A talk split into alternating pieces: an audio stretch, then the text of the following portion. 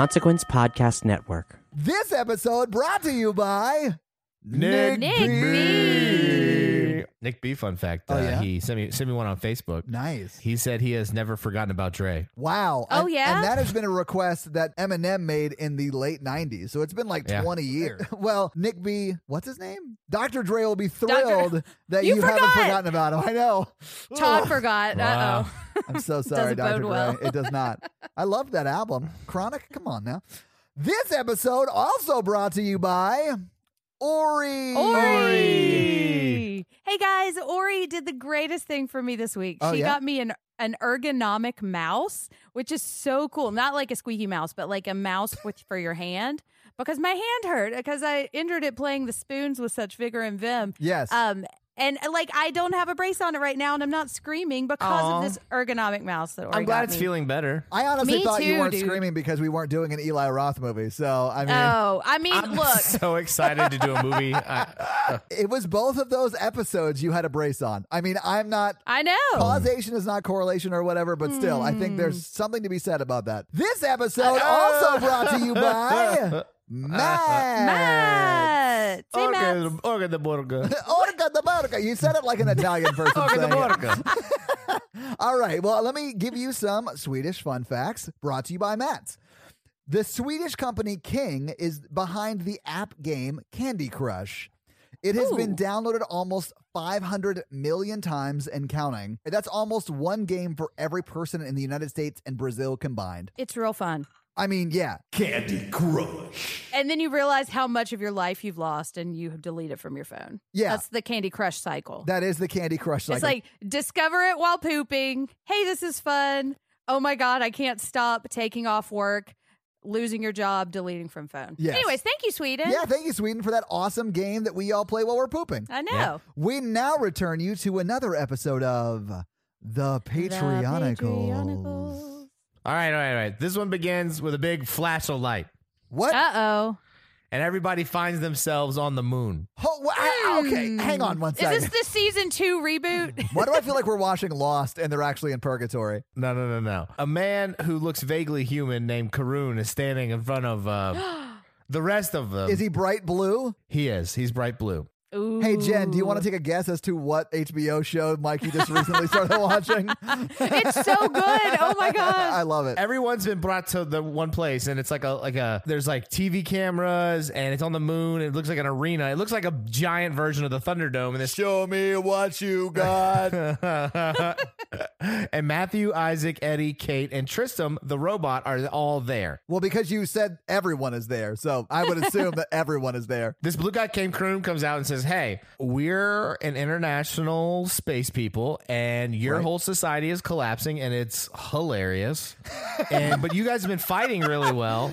And so we're going to we brought you guys here because you've all like been really cool to watch. And we're going to like make you fight stuff uh, for fun. In Moonderdome. yeah. And Moonderdome. Well, it's, it's also Moonderdome. But yeah. Moonderdome. Just on the so moon. The f- and Tristan tries to shoot him and Kate throws a telepathy rock at, at him. Telepathy rock. He's just Sorry. a hologram, and he's like laughing. He's like, I wouldn't actually be there, you guys. That's really dumb, but like we're gonna get great ratings.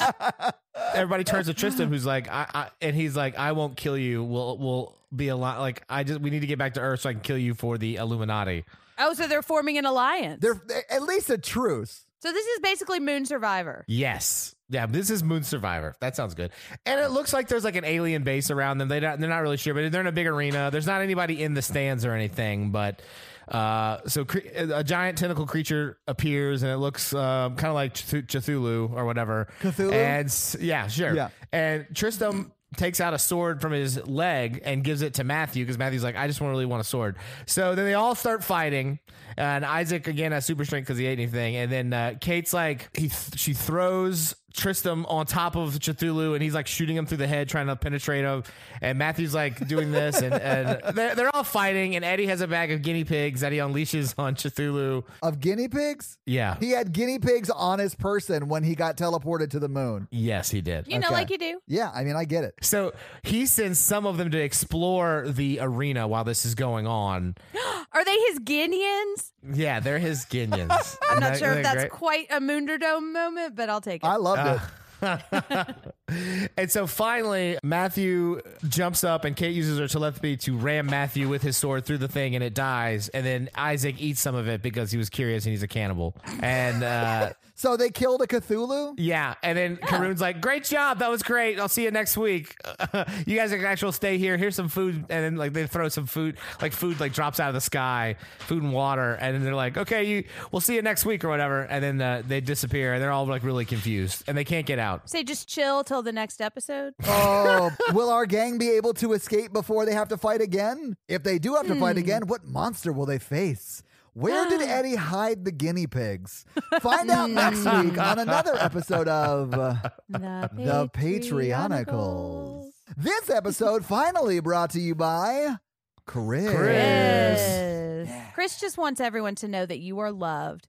And that you matter, and we hear you. Lots of shit's going crazy right now, and it's real stressful and bad. Or you're having a great time, and you have got lots of love to share. So, yay. Yeah, and if you have love to share or would love to receive some love, join the Facebook group. Yeah, yeah. If you're looking, if you need to talk or you need to just share some stuff, like the Facebook group is really great. There's a lot to talk about horror movies, but there's also like, hey, how's everybody doing today? It's a pretty good know? support system. It really is, yeah. I-, I like how Mikey is so not confident in my ability to come up with a laugh line that he takes a drink while I start. talking.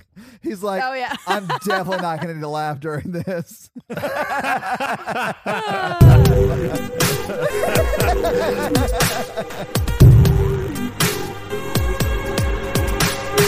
it's normally like twelve. Okay. I mean, this twelve, is long, thirteen. It's a long movie. A lot of shit happens. Anyway. It is. And, well, yeah, we'll, we'll get there. Well, they kind of like, they go to place A, then they go to place B, then they go to place, place B, and then they go back to space.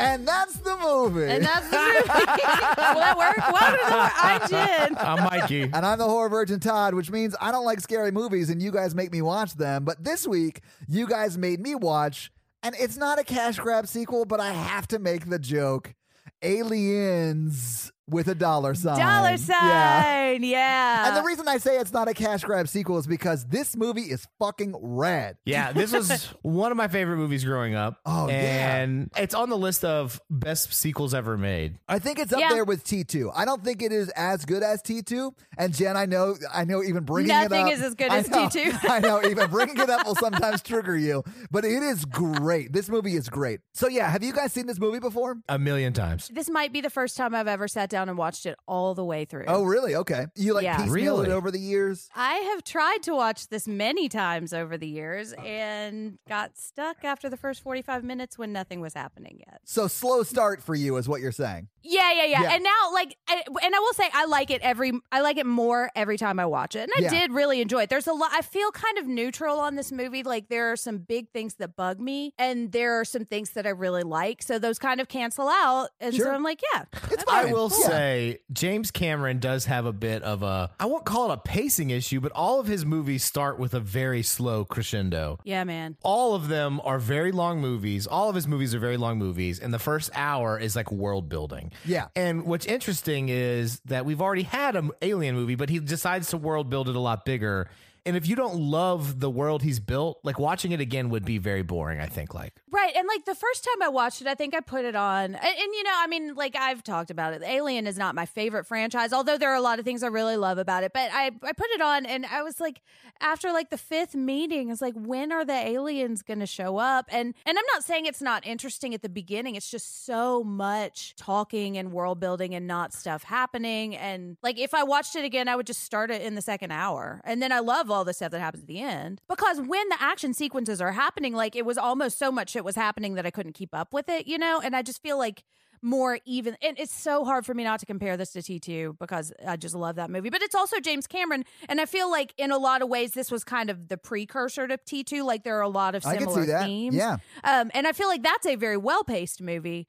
And this one just, it it kept losing me. Jen, you know? You might say that that is a perfect movie. I have many times said that it is a perfect movie. And I will say it anytime I have the opportunity. I love T two. Yeah. I mean, I, I see the criticism, but I think it's pretty well paced because you have a lot of explaining to do to get Ripley back into Aliens. You can't just be like...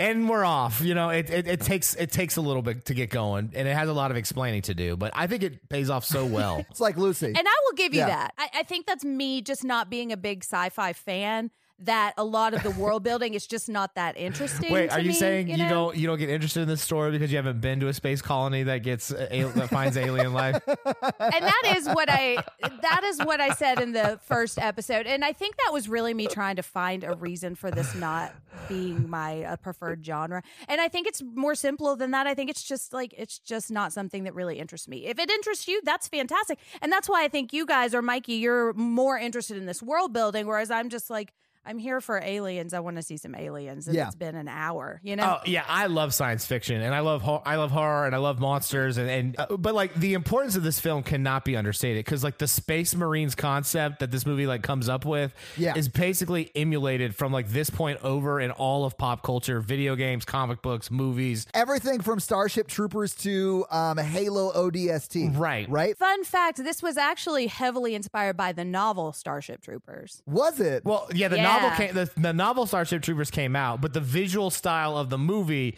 takes a lot from this a lot from this movie. Right. I also did not know Starship Troopers was a novel. I'm so it sorry. Is, yeah. no, no, I, I didn't know until I was doing research on this. Okay. But yeah, he made all the Marines read it as part of their training. But yeah, I do think this is an important movie, and there, there's a lot that I do like about it. And so, I'm going to be fair. Yeah. So the pacing of it didn't really bother me that much because I sort of did like the world building. I really like that he jumped ahead like fifty-seven years. I thought that that was a really cool thing. I was not at all expecting that. So I thought that that was awesome. And it allows you to go back to literally the same planet they were on, but it's completely different. And uh-huh. they can really amp up the stakes because of that. So I really liked that a lot. I think they did that for Ripley's sake, too, to have her have like no connections, because I think it plausibly explains why she would possibly do this, because she really has no connection left with yeah. humanity. But Todd, I have a question for you. How much of this plot did you know going in? And I say that because I feel like this is one of those movies where I've seen the ending of it twenty more times than I've seen the actual movie. Honestly, you know? All I knew going into this movie was that she was going to get into one of those like mech suits and uh-huh. fight an alien. I didn't realize it was like the mother alien. I didn't mm. realize she used the airlock again. I didn't know any of that stuff. And the only reason I knew that is because that high school did a production of this that Sigourney yeah. Weaver commented on. So like I, mm-hmm. I had avoided all of it because I don't, I just don't watch horror movies, you know? So yeah, yeah. I, that's all I knew. And I really, I mean, honestly, this movie was rad. I watched it last night and then I watched it again this morning. This movie is not super horror-y. There's some horror moments, but it's like pretty sci-fi action. Yeah, in my opinion. I would agree. I, I knew Todd would like this movie. yeah, it was yeah. rad. I really, really liked it. I thought it was a lot of fun. And I mean, we should probably just get into it because there's a lot to talk about. So let's get yeah. into this fucking movie. All right. We open on space. Something is floating in space and we realize it's Ripley in her escape pod. Right. Believe it or not, it's Ripley. Yeah. She's floating I won't, I won't. on air. I never thought that she'd come so far. Who's at the door? It's a robot arm. Who could it be? Believe it or not, it's Ripley. Nailed it! Oh my God, I love it. That was amazing. That these movies from the eighties and nineties, humanity isn't as dark as they are in the movies now, because I totally believe that if this movie was made now, these scavengers would have just murdered Ripley and taken her ship. Oh, totally. Yeah, oh, yeah. yeah. In, the, in the Christopher Nolan reboot. Yeah. Zombie. Like one scavenger murders the next scavenger. And then I, mean, I hate that I'm about to reference Iron Eagle two in as many episodes, oh but like this could easily have been just Iron Eagle two and, and restarting the whole series. Well, have you seen the third one? No. Oh my God. Does it? Ha- does she die in the third one? I don't want to talk about the third one. It doesn't exist and I hate it. Oh my God. Okay. So Ripley is alive. Hooray. But now these guys are pissed because they can't no, salvage they're not the even ship. Pissed. They're like, I guess we're not scavenging. She's alive. And I was like, well, I'm glad that some people are still nice people overall. Yeah. All right. So now we're on a space station outside Earth and she's in a medical bay and Paul Reiser is there. And this is when I remembered how dreamy Paul Reiser is, because until you, spoilers, find out he's evil. Right. I mean, he's, he's, he's young and hot in this movie. And he seems super nice in this scene. Like he's like yeah, he does. trying to explain think... what happened. And he's like, oh my God, yeah. they haven't told you. Listen, you left in your early thirties, but you are now an eighty-eight year old woman or whatever. Right. But you don't look like you've aged a day. No, so and honestly, she's really looking great in her she old is. advanced age. Yeah. yeah. I mean, she still looks good. I- I'll say it. She does, dude. Sigourney Weaver is Yeah, awesome. She's amazing. But he does say at some point, he works for the company, but don't let that fool you. I'm really okay. Which, knowing what was going to happen, I was like, hmm, that's a little riser. If you have to say it, yeah. you're probably not okay. Yeah. What was that thing you... It was the thing... Oh, I would never. That's what I was trying to think oh, of. Oh, yeah, yeah, but yeah. That, if someone says, I would never, they are actively exactly. doing that thing. Yeah. Uh-huh, to be honest. So yeah. everything you just told me you weren't honest about? And honestly, mm. if, if anyone ever says, to be honest, I would never, that's a double red flag. You got to bounce exactly. immediately. Yeah. Anyways, but then she starts having chest pains, and Jonesy is not having it. He runs away. Um, and then we see a chest burster, and it comes up under her skin, but it doesn't exactly burst through. And then, whew, she wakes up. It yeah. was all a dream. It was all, all a, dream. a dream. And I thought that because she woke up, the Paul Reiser revelation of it's like fifty-seven or however many years in the future, I thought that was also a part of the dream. Mm. And it took me a little while to be like, oh, no shit. She actually is like fifty years in the future. Yeah, now they're going with it. Yeah, yeah. I was like, oh, okay, cool. So only part of that was a dream. Okay, so the, the next fifteen minutes of the film can be summed up by one, she has P T S D, obviously, and two... Clearly, yeah. Lots of bureaucratic company nonsense where they're like, what happened? That was really expensive. You're no longer a flight officer, blah, blah, blah. Right. She's really mm-hmm. upset. Yeah, they don't believe her. Yeah, and that is one of the things I really do like is I think it's a pretty accurate depiction of P T S D, you know, in a way that's not like trying to hit you over the head with it. Kind of like in Jaws. It's like, oh, yeah, this is how humans react to these traumatic things. Here's you know? what I don't understand about this, this movie, and it, this is what bothers me, because the company's like, this doesn't sound very plausible, but the Marines talk like they've met like seven species and like interacted with I them. I had that note too, because when the Marines get there, they're like, oh, this is just another bug hunt. So uh-huh. they've done this before, right? And they also talk about Artanian poon, poon or whatever. I'm sorry, what was that? They, they talk about some made-up species vagina. Ooh, I not in my missed movie. That. Yeah, I did not. I was not aware that they were talking about. Is that about... in the, the porn director's cut? Maybe? No, no, no, no, no. It's when they're at the, the table when they're eating with after the knife. Oh, thing. I tuned a lot of that out. Probably because they were talking about alien vagina. I get it, Jen. But yeah, I mean, they should. This should not be that difficult to believe in. I saw a lot of parallels to kind of stuff that's going on right now. It's like this corporation not really caring about things that don't directly affect them, only caring about their bottom line. So it benefits them to not believe this because they already have this colony set up and they don't want to have to go like take the colony down. Yeah, they literally know? sent fifty or sixty or sixty or seventy families to this planet. Yeah. But on the face value, they don't believe her, but they actually do believe her, and that's why they send the colonists to investigate the spaceship. Is that why they sent the colonists? I thought they were trying to colonize the planet. The, well, no, I mean, no, no, they, they did send the colonists to colonize the planet, but once she tells her story, then they send them to investigate the spaceship from that colony. Yeah, and that's kind of some of the insidiousness that I think I'm talking about is like that, yeah, you're pretending to have this good motive, but really you're sinister and you're only in it for yourself. And right. there's also this not believing her, which is just like the trope in horror where they don't believe women when clearly there's a bunch of evidence and you've seen stuff like this already. And what reason do you have not to believe her except that she's just a woman? Well, and you okay, don't. In the company's defense, oh, dear God. They find her in an escape pod, and there is no evidence that an alien existed. But all her ship, her ship is missing, and it blew up fifty years ago. And, and then she's like, yeah, we were killed by an alien we picked up on the side of the road. Sure. I mean, I guess they don't necessarily have that evidence, except unless you've been on other bug hunts where you know right. creatures could possibly exist. This is where yeah. I think they shouldn't have done that. It, either have aliens be everywhere and have them believe her, or have no aliens and then be like, oh, well, we... we Because it, it almost insinuated, we've colonized three hundred planets, and we've never had anything like that happen, which I was like, they've never met an alien, or they've never lost, a sh- had like a, that hostile of a species they met. Like, it right. didn't get specific enough. I think it was more of the latter. So for me, it made sense to, that the Marines had to go and, like, annihilate alien-like species, but not intelligent life, if that makes sense. Right. Yeah. They had to go clear out like what would be the equivalent of like lions or whatever, right? Yeah. And this would mm-hmm. be truly the first time they met an intelligent race, which is why I think when Ripley wakes up and tells them about the spaceship on the on the planet, that's when Paul Reiser tells the colonists to go check out the spaceship. Mm-hmm. Early on in this movie, there are like some time jumps, right? Because yeah. after the meeting where they tell her that they sent fifty or sixty families, it then shows her in her like apartment, and that's probably a few months because Paul Reiser right. mentions that, you know, she, she's been working as a loader on some yeah. space bay or whatever, and she's got short hair now. Yeah, yeah, so we can tell it's been like months or maybe weeks, but it's been a while since she got back and had that meeting. I think there are a lot of complicated reasons. Like, yes, there's not a whole lot of evidence, but I think mainly they don't believe her because it's inconvenient for them to believe her, which is a reason that a lot of people don't believe women when they say things are happening. Like, the, right. what's at stake makes it more valuable to just pretend that she's crazy, right? You know, which is just another way of gaslighting, you know? So for me, I think they believe her. I also think they're gaslighting her because...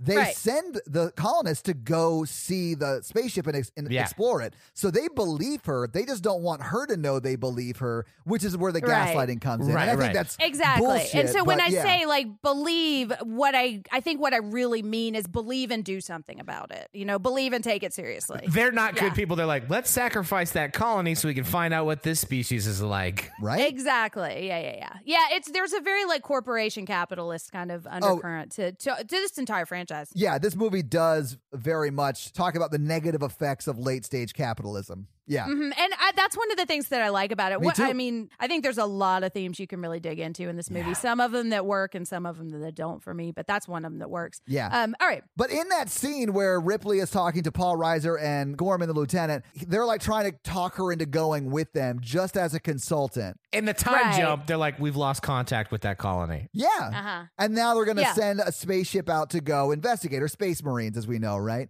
So they're trying yeah. to get her to go in a consultant capacity. Right. You know what I stood out to me in that scene? I just wrote in my notes, ash your goddamn cigarette, Ripley. Did you see how long that yes. ash was in the yeah. beginning? It was like she started smoking at the end of the meeting from the previous scene and has just been smoking that cigarette until Paul Reiser months. Showed up. It's the future cigarettes. They can smoke them it for months.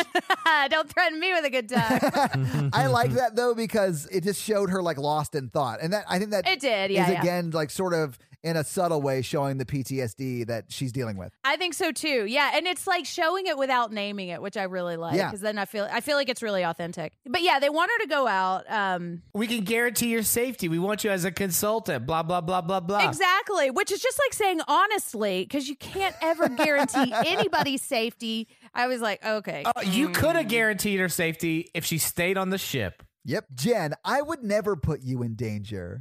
Th- that's what Gorman says. Exactly. Yeah. Mm-hmm. Ugh, never believe anybody. Exactly. Yeah. We're all fucked, guys. But they're also saying, I can get you reinstated as a pilot or a pilot advisor or an officer. I can't remember exactly what her job was. It's like a flight officer. Yeah. Yeah. yeah. What she was doing in the first movie. Like, she would really want to go back to doing that. Right, because and Polarizer is very like he's giving her some loader shade too. Is like, yeah. yeah, and it's also the only thing you could get. Yeah.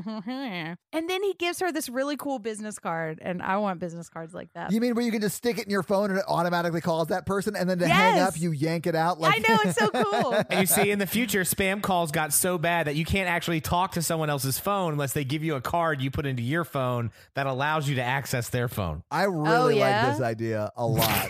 So, but she wakes up from another bad dream, and this is when we find out how the uh, the card works, and it's just fascinating. Because she calls Paul Reiser, yeah. She does in the middle of the night, and this is another time I was like, ooh, dreamy. Uh, yes, he is shirtless. he, he is shirtless, shirtless. Yeah. And he doesn't seem to be alone in his room. Somebody's in that room with him because he's like looking around. I mean, young Paul Reiser, he was definitely pulling some for sure. I feel like there's a uh, a point in this movie where he has a sweater tied around his neck. And I was into it. Okay, but he's like an Earth, he, he's like an Earth seven, but like Space Station nine. Oh yeah, yeah, exactly, absolutely. Mm-hmm. And that business card added a full point. it's, it's see-through. Yeah, it's so cool. You realize you can get see-through business cards, Jen, right? What? Hang on, guys. Okay, hold on. I'll be back in an hour. But so she's calling to ask him, not are you alone, but um, you're going out there to destroy them, not to study them or bring them back. And he says, oh, no, sure. I would never do I that. I would That's never evil. Study them. No. You have exactly. my word. Right. Yeah, I don't have mm. sinister motivations at all. And then he like pushes the xenomorph queen like out of the, uh, out of the bed. The video caption yeah, with yeah, him. Yeah, yeah. yeah. That's who was in the room with him, Mikey. Right. Mm-hmm. Where do you think she got those eggs fertilized? Ooh. Dude, okay, now I'm envisioning a Paul Reiser xenomorph queen hybrid species. It looks like a xenomorph, but it has a sweater tied around it. Sweater tied around it. And it's really funny, but in kind of an unassuming way, you know? Now I'm just thinking every Mad About You episode, but instead of Helen Hunt, it's a xenomorph, it's a xenomorph queen. Yeah. Hey, she has good hair, though, so we could put, like... Absolutely. Mikey's clearly you. never Deep seen cut. Mad About You. I have, I just don't Tell think it... Tell me why you don't want to talk about this show. I just don't like nineties sitcoms as much as you two. All right, so now we're on another ship, and I noticed... I'm going to post a lot of links about stuff, because there's so much to say about this movie, and we're not going to have time to get into yeah. all of it. But there was one talking about how the ship looks very much like a gun. You know, just how it's shaped. It sort of does. Yeah, you're right. I didn't think about that, but you're right. Which I think is kind of representative of this movie. Like, the tagline for this movie is, this time it's war, which I think fits really well. Yeah. And I think that's kind of leaning into it. Um, and there's a lot more to say about that In later. In space, you can fly a gun. Exactly. Oh, sorry. All right, so now we have a bunch of people in their stasis pods and the computer waking them up. Can I ask a question before we move on from the stasis pod thing? Uh-huh. Yeah. First off, why do you have to be in your underwear to be in a stasis pod? I was wondering about that. That doesn't make any sense at all. And as they start to wake up, you see the captain in his underwear before he gets out of his stasis pod, put a cigar in his mouth. Yep. Where was that cigar? That's a sar- he's a sergeant. He's not the captain. Sorry, excuse me. I think you're focusing on the wrong part of the question, Mikey. Also, why can't they have blankets? Like, I, yeah, it made me cold to watch uh, that. Yeah. So his character, this sergeant character, puts a cigar and starts yelling at everybody, has been emulated so many times. I know. On you're right. so many platforms. Yes. And which is so bizarre to me because it. He doesn't have a big part in this movie. He doesn't. No, he apparently actually was in the military, too, and he says that's part of like how he thinks he got cast. Yeah, it reminded me of a lot of things I've seen after this, but also a little bit Apocalypse Now, too. Although he's kind of like a, a nicer captain. I liked him. Yeah, I liked him, too. I just, it really concerns me where he had that cigar. Also, like, how do you establish credibility in your underwear? You know, like authority. uh, Jen, we don't have time, but there are ways. Yeah. Mikey, I would go to that seminar if you're putting one on. To say, hey, Captain, is that a cigar in your underwear? Or did you just wake up from stasis? You think when they hook up, they call it a stasiscation? A stagecation? Yeah, stagecation. They can't say it, so it doesn't work out. That's the nerd. Also, yeah. the side right. concern to me is like, okay, so they go to sleep to travel, and they're not traveling faster than light, so it's probably taking years to travel. It was seventeen it days. It was seventeen was this, days. Yeah. They, they talk about that, actually. Like, how long would it take a rescue crew to get here? Oh, and yeah. The answer mm-hmm. was seventeen days. And that was from the time they're overdue. So I do think they have achieved faster than light travel because they're able to get there so fast. That makes sense. But Mikey, they don't address it. Your questioning of it is fair. I, I'm assuming mm-hmm. that based upon right. like dialogue. seventeen days, like I think I could do that. Like how many shows could you binge watch? I don't know if you saw what the conditions were, Jen. They didn't have like Netflix and Shudder. Like they They do in the director's cut, Todd. Okay. They just cut those scenes out. oh, They're man. just binge watching Mad About You. Jen, did you not forget from the first film that in the Aliens universe they can have faster than light travel, but all the computers are just the green light? Exactly. The printers, yeah. the printers print out. And you have to tear the paper off the sides. Yeah. Is what it sounds like. All right, so they're all eating and talking about getting laid, and there's a lot of really dated kind of conversation here. Well, it's but it's about an alien species. This is that. This is that conversation. Yeah, because they're talking about he he hooked up with one, and they're like, yeah, well, that was the male of the species or whatever. Yeah, I missed all of that. Uh, all I remember from this scene is the the knife the stuff. Knife stuff. Yeah, because yeah, it's so cool. Yeah, and I mean, I think one of the things that I don't love about this movie is like kind of how one note all of the Marines are, and some of them say some pretty problematic stuff, but I give it a pass because it's eight like it's very eighties. It was eighty-six. Yeah, if you're gonna hang around with a bunch of grunts, self-proclaimed grunts, they're gonna talk, you know, gallows humor is real, and yeah.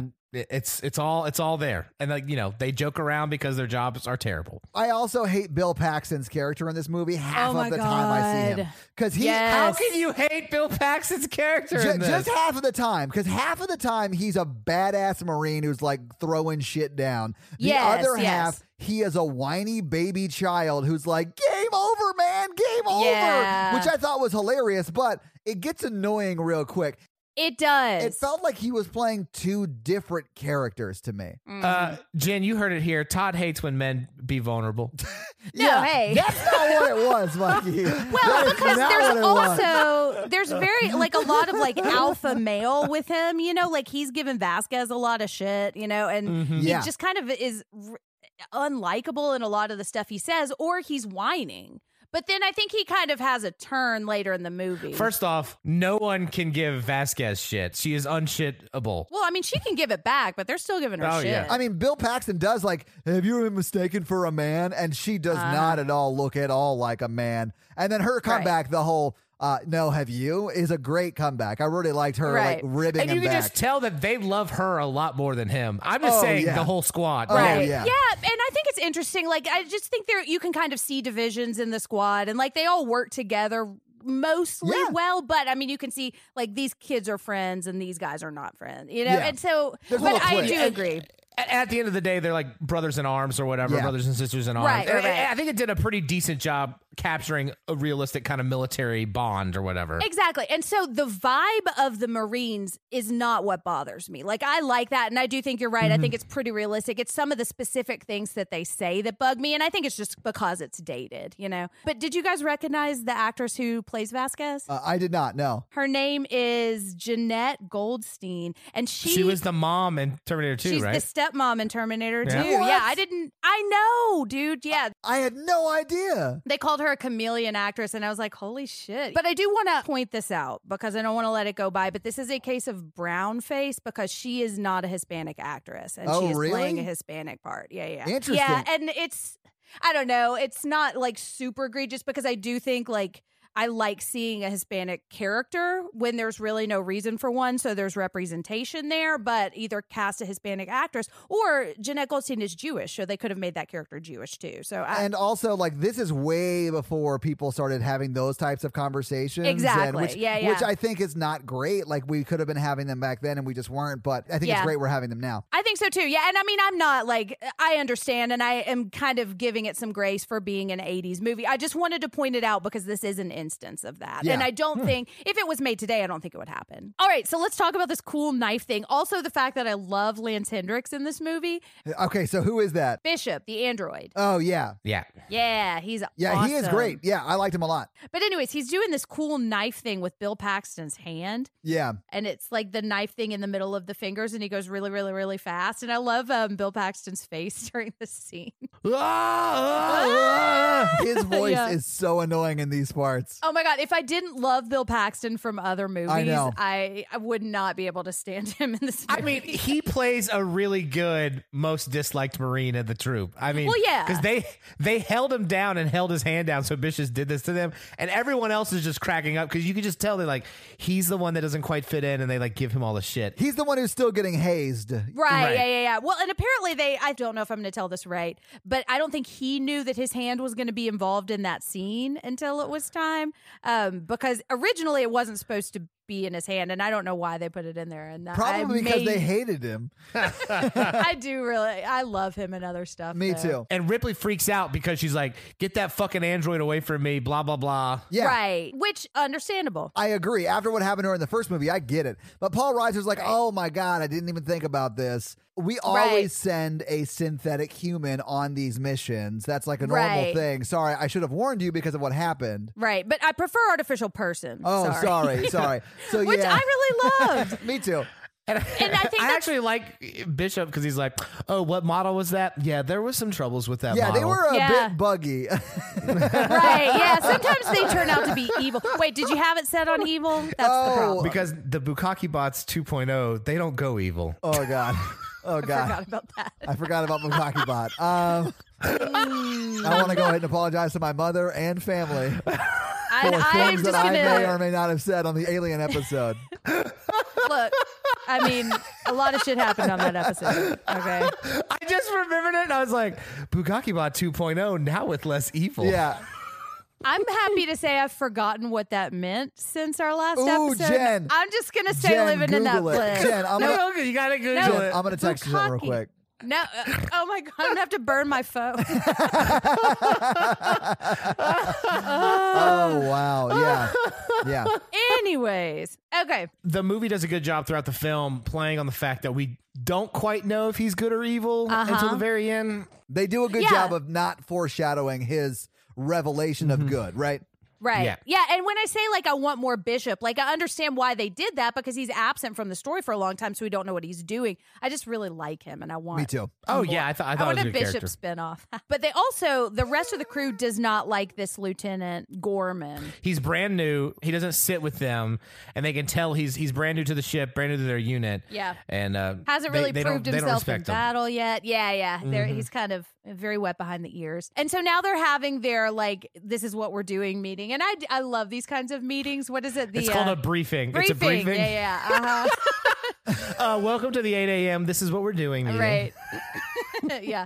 I said my therapist says in one of our briefings the other day, and I was like, oh, I'm at work. Oh, that's right. I was like, Jen, that's what we call in the business an overshare.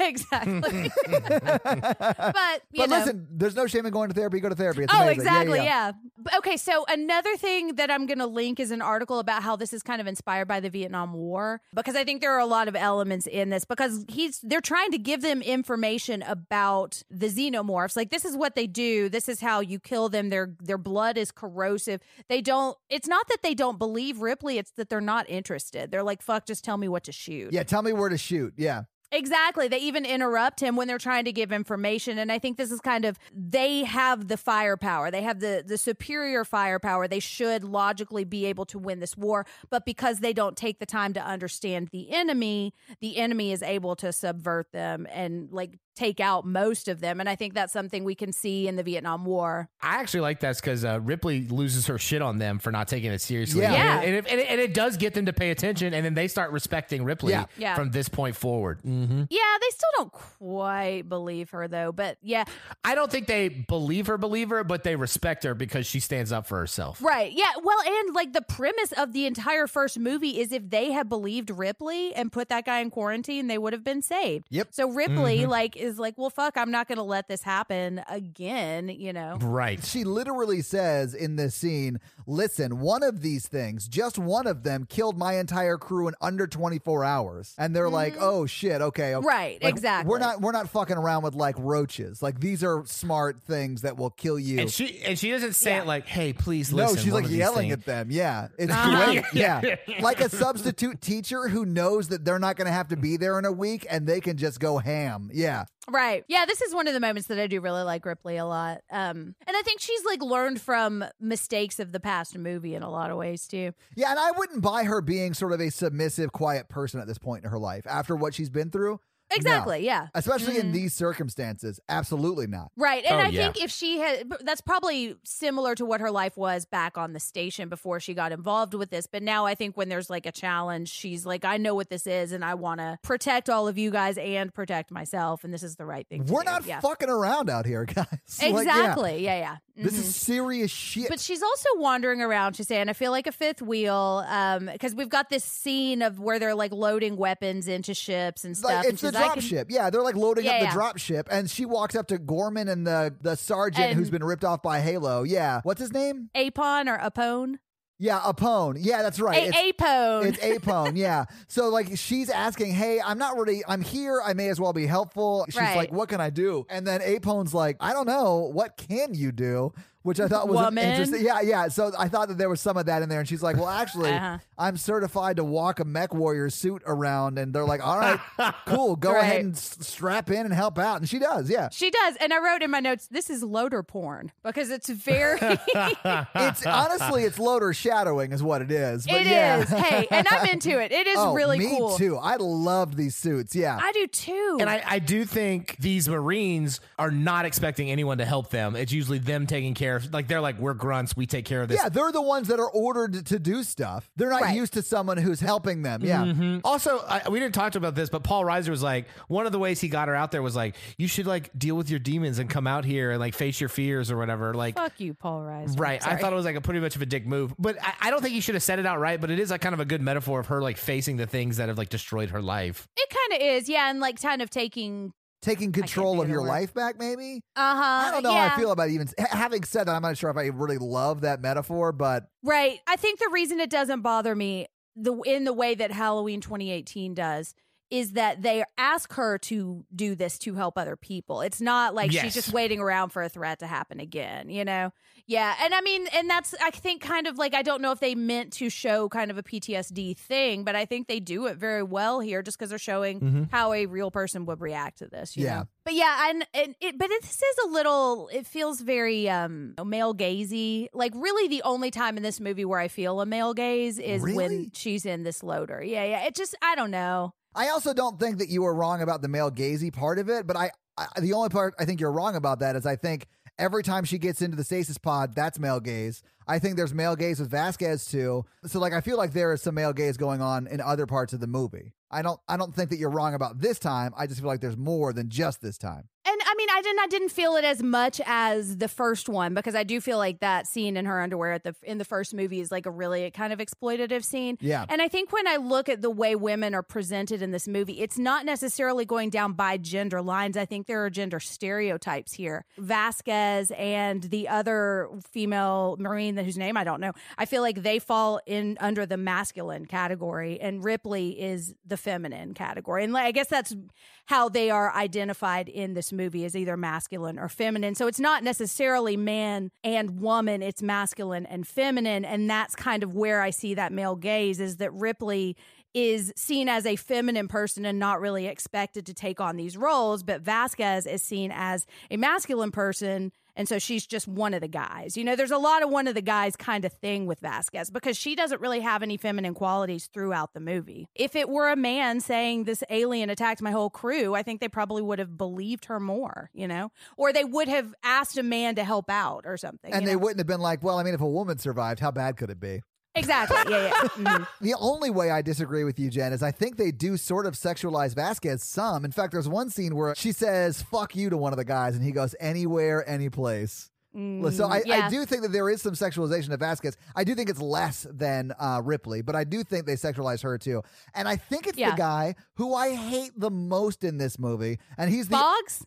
Oh, that's right. He's Boggs from Shawshank Redemption. You're right. But he wears a hat, like a ball cap, in this scene that has mm-hmm. shit hanging off the front of it. That would drive mm-hmm. me insane. Who would wear charm bracelets off the front of your hat like that? He's just committed to that look, it's you know? so He's dumb. like, I, I want that party in the front and the back. Ugh, I was so happy yeah, when he died. He, he did bug me in this movie. But he and Vasquez are like real tight. They're like a little clique. You yeah, know? They're best buddies. I don't understand I what y'all are talking about. They are best buds. They're both the heavy machine gunners. Like, I get that, yeah. yeah. And the other female is the pilot. Like, she's an officer. Yeah, but the female pilot is wildly irresponsible. But we'll talk in a second about that. All right, so now they're rolling out, and they're getting themselves all uh, amped up to go. Bishop is driving. I just called it the space plane and the space car, so you guys probably know. But that's accurate, that. Jen. That is accurate. One's a drop ship, and one's like a like a tank-ish thing, right? But yeah. Bigger Batmobile. Absolutely. It is. A, it's definitely a lot like a Batmobile, but it's... It, right. And this is when uh, Bill Paxton did kind of bug me, because he's just got all these little cliche phrases, and it's yeah. very try-hard. He's like, we're in a space spaceship, go an elevator, going to hell, man. Ladies and gentlemen, joining us is Bill Paxton from the movie Aliens. But here's the thing. I don't think any of this was cliche until after this movie. Like, this I movie mean, makes yeah. all this cliche. I guess that's fair, yeah. Right, but there's always some guy on the bus that's like, hey, we're going on a field trip, man. It's going to be rocking. Woo! And Bill Paxton plays the best person to he do does. that. He really and I does. I honestly do buy that the rest of the platoon does not like him very much, but b- because he does shit like this. So like I yeah. get I, I don't hate Bill Paxton's character. He I just find him annoying, and I think I'm supposed to. You know, I Hey, but you yeah, know, yeah. he's not above being excited. He's not above living every moment. And I mean, there's something I love about that. Yes. So, His name you know? is Hudson in this film. Yeah. And then, but I like this though, because it, it, it shows how all the Marines react to this drop. Because like Hicks yeah. falls asleep because he's like the cool operator. Like he is like the soldier soldier. He's just tired from being so, so hot.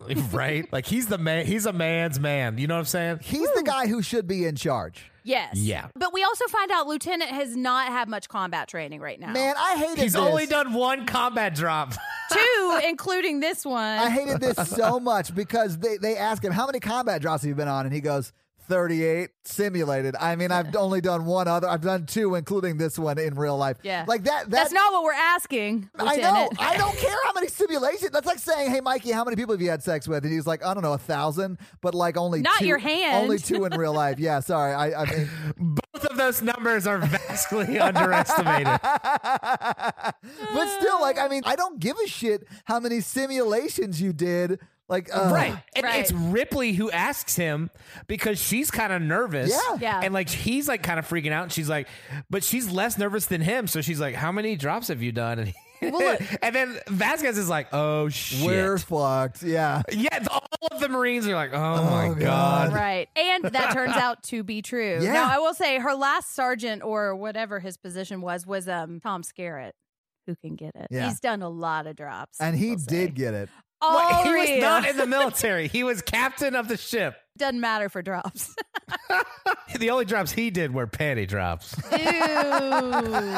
Ooh, Tom Skerritt. Oh, he's so hot. So now they land and there's a car and they get out and they run and they and this movie like revolutionized visual, like the effects, the soundtrack. This movie is like the most well-made science fiction action movie of all time. And we're just like, Jen's like, then they land. Well, it's because I've seen Terminator two. And they roll out in a car. Uh, yeah, yeah.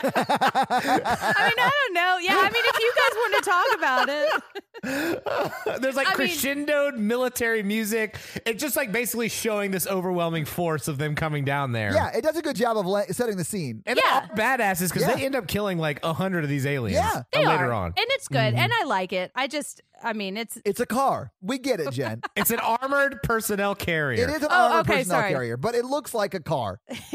But so they're walking through, and they've got these gigantic guns that you have to hold with both hands and, like, strapped around your waist or something. They actually look like, if you know what a Steadicam looks like, like a, a professional Steadicam, it oh, looks yeah? exactly like one of those things. You have it wrapped oh. around your torso, and then mm-hmm. it, it sits on, like, a pivot arm. I thought that that was actually very cool. It looks like they literally took a Steadicam and just put a big machine gun on it. It was very... Very cool. It's they duct taped so, it. Oh. Yeah. Mm. I thought it was cool, Mikey. Did you not think it was cool? I'm sick of you talking bad about this movie, Mikey.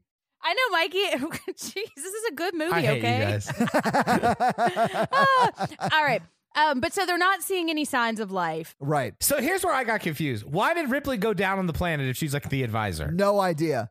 But but so did Paul Reiser. Paul Reiser goes down, too. Yeah. Well, I know why he went down, because he's a greedy little fuck. But he has motivation. Everyone yeah. left the spaceship that is in orbit. That right. cannot be standard operating procedure. No, it cannot.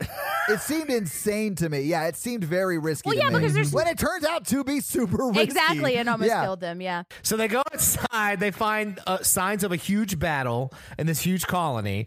And then, yes. they, th- then in operations in the med room, they find out they barricaded a section of the colony and, like, welded everything shut, and there's like explosions and acid everywhere, and they're talking about how, hey, Ripley, they must have killed one of your aliens because there's acid goes all the way through the floor, and they're looking yeah. up, and the Marines are respecting Ripley at this point, but I don't know why Ripley's in there. Ripley's not in there yet. They're because they're clearing the area. They are. Ripley's in. No, but after they clear, after they clear it, this is what happened. I yeah. mean, right, right, yeah. Well, but they but they immediately clear it, and Ripley's like, is it secure yet? What the fuck? No, it's not at all safe. Yeah, yeah, but she still goes in. Like once they're on the. Uh, the ship, they walk in and there's like the glass like with the liquid and the facehuggers in it, and it looks like they're all dead, and then Paul Reiser goes over, and I guess the facehugger senses the evil in him and like mm-hmm. jump scares yeah. him, and that's the first like scary thing that's really happened in the movie, other than it like really is, there's yeah. that moment at the beginning where we think the chest burster is going to come out of Ripley, but the tension is uh, ramping up since from, from the moment they land.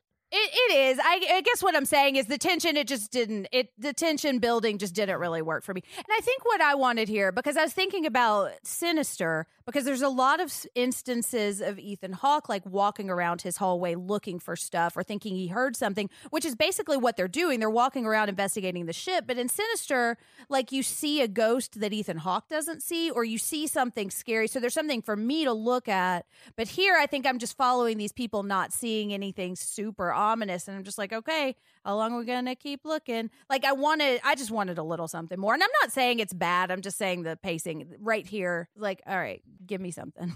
Well, I do feel like they give you something with this little like chest, not, not chest burster, but the face hugger thing, and then we find out that there's actually two that are still left alive. Yeah, yeah, and that they're like reading Captain's Log or something. That um, they yeah. tried to take the face hugger off one of the colonizer people, and it killed the killed the person. Yeah, yeah. Well, they they successfully did take it off, but it did kill the person. Exactly. Yeah. So yeah. I guess what's your definition of successful there? I mean, they still have Paul Reiser would say it was successful, mm-hmm. you know, but I mean that. I mean, I would say it's successful because it doesn't actually make one of the xenomorph alien things, and right? That, that that is a success. It's unfortunate that, that person died, yeah. but that's still a success. I mean, I would rather just die than like get that thing burst out. Same. Of me. Yeah.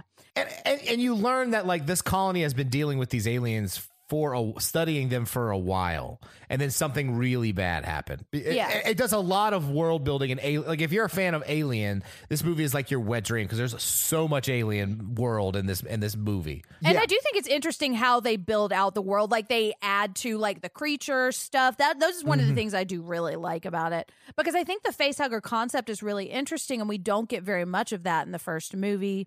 And then there's the queen, too. So, yeah, I think they do a good job of expanding the monster world also. Um, but so they start to motion sense something, and they're pointing a billion guns at whatever it is. And then Ripley looks, and there's a little girl down there. I did love that their first like thought was to, instead of look for survivors at this colonist compound, was to shoot at anything that moves, even if it's a little I girl. I know. I was like, because they're there to look for they survivors. Are. Like, that is what they're doing. I mean, I would have saw no one there in a big battle and have been like, there's aliens here. We should just shoot at anything that moves. I get that you're on edge, but you might want to get visual confirmation you're not about to murder an eight-year-old girl. Right, right. Um, but I think that kind of plays into the, like, we're just bringing a bunch of guns to this problem rather than, like, trying yeah, to understand it. It's the military, it. Todd. You can't rescue a colony without killing a few eggs. Oh. That joke's fucking gold.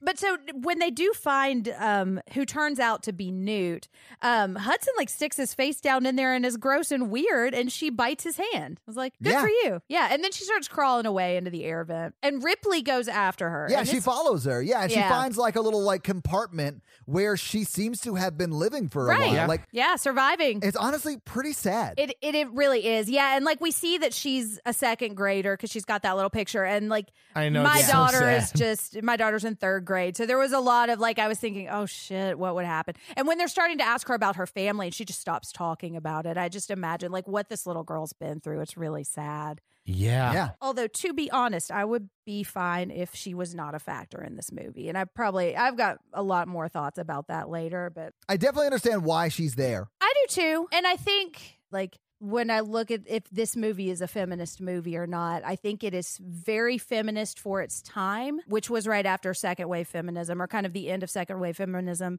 And I don't think it's feminist anymore. Like, I don't feel empowered by this movie. I can, it, it almost reduces Ripley to mother, like to her gender, because she's a woman. And if you look at the- I would have enjoyed this role more if it was a woman in her teens or twenties, like an older woman.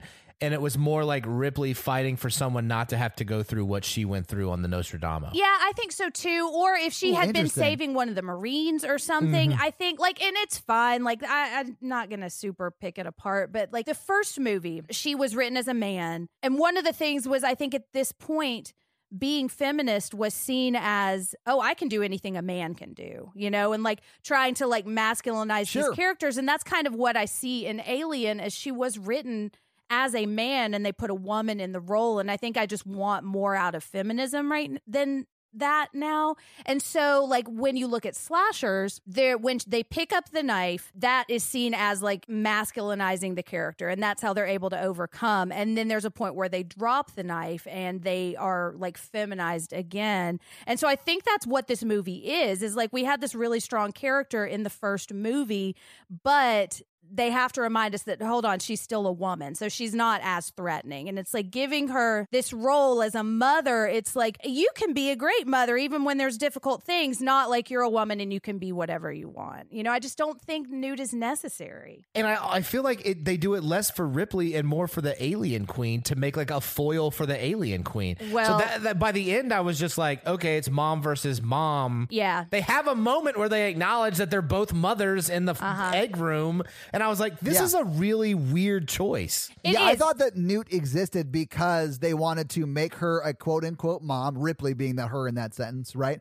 And then it was mom versus alien mom. And I felt like that's why they did it that yeah. way. Yeah. But I mean, I, I definitely see what you're saying, Jim. Yeah. The queen could still be there. She doesn't need Ripley to be a mom to be pissed that her eggs are getting blown apart. You know what I mean? No. Right. Yeah. There's no mom versus mom motivation right. for me in this movie. I don't need to see the alien see Ripley as a mom either. You, like, that doesn't matter. The alien mom would still want to kill Ripley because yeah. Ripley is killing her eggs, right? Yeah. Right. And, like, when I look at, like, I think in the eighties, this was probably very progressive, because one of the things I do think it shows is different aspects of motherhood and different, ty- like, you can be a mother and that doesn't necessarily mean you're an angel, because the alien queen is a mother also. But right now I see it and I'm like, oh, Weyland-Yutani is the patriarchy and he's just pitting these two moms against each other, but he's still controlling everything. Like, he's, Weyland-Yutani is the patriarchy in this movie and he is the big evil and these mothers are just fighting with each other. I also think there's a racial element you can see in here. Can I ask who that is? Well, I'm sorry, Weyland-Yutani is the corporation that owns oh, everything. Oh, okay. Yeah, I got yeah. you. Sorry, no, sorry, no, no, sorry. that's yeah, fine. Yeah, okay. And um, because I don't think we had said it. Um, yeah, there. I mean, I got a lot to say once we get to that, but I just think I, I don't hate it, but I don't love it, and I think it just kind of is feminism at its time.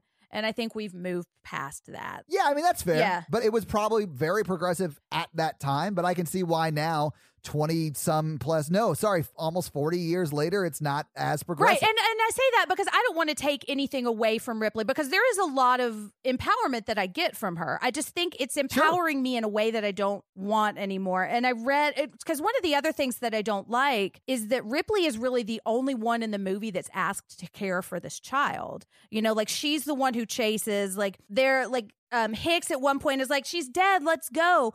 And Ripley is the only one who goes in after her and, like, goes to get her, really shows any kind of concern for her, which just shows how, like, caregiving is seen as a female thing. And I just have been thinking so much about teachers who, mo- like, the majority of teachers are women, and we're being asked to, like, go into schools now. Like, how many times are teachers asked to risk their lives for kids because we are not valued as highly as male-dominated fields? And so this caregiving thing is something that is supposed to be innate to women. We're supposed to be able to risk our lives for it, and we're supposed to want to do that. And I yeah. think if any of the male characters in this movie had shown any kind of sympathy for Newt, I think that would have kind of solved that problem. So Hicks does show sympathy for her, but it's little moments, and if you're paying attention to the movie, like in the background or things like that, you can see that with Hudson and Hicks at different points. But I don't remember the director's cut enough to know it's if it's more in the forefront during the director's cut. But, like, so there's moments where, like, Newt's trying to see, like, the computer table, and Hicks picks her up and puts it on his shoulder for, so she can pay attention to what they're all talking about with their briefing that they do later on in operations. And he, like, checks on her a lot and does some other things. Um, and then Hudson as well with her. Um, but it's all in the background. So, like, Paul Reiser's character's talking and you can see, like, Hudson and her interacting in the background in, like, sweet, supportive ways. Hicks as well in different scenes throughout the movie, but it's not in the forefront. Well, and so I found another quote about that too, because I think that fits into the eighties. Um, and there's a guy who wrote about this called Roger Lockhurst. He wrote a book about the first two.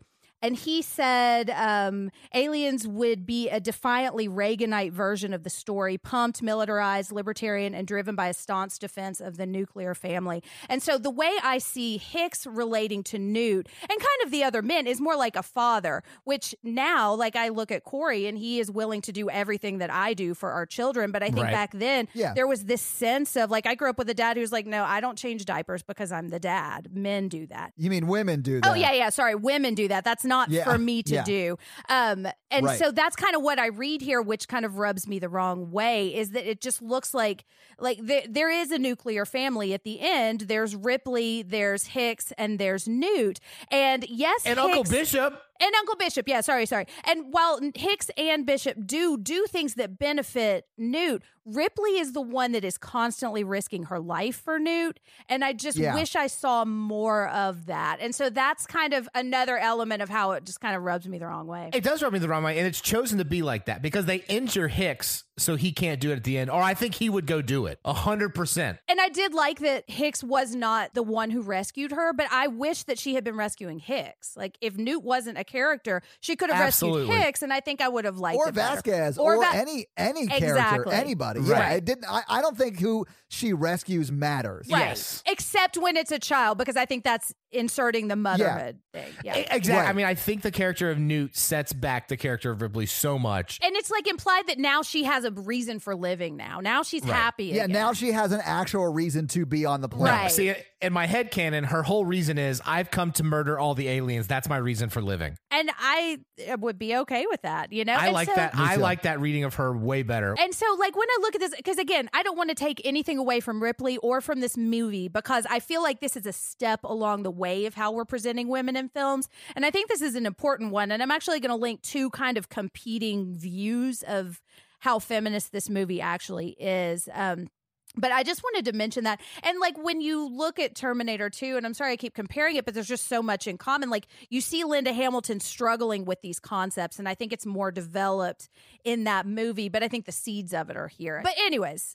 I would have much rather had no Newt and like a love story-esque of Hicks and Ripley, of like, we respect each other because all we are, we have a mutual love of murdering aliens. Yeah, I don't even need like a quote unquote love story where they fall in love, yeah. but it would have been cool if they were just there to kick alien ass, right? right? And then you could even have like Hicks and like, like sort of sacrifice himself for Ripley to get Ripley to safety yeah. or whatever, and then him get taken, and then have Ripley go save right. him. Yeah. And that would have been I know awesome. I loved it. Yeah. Because then you sort of have both of the, you know, males sacrificing himself for, you know, but then the pers- he has to sleep with her because of the implication. Oh,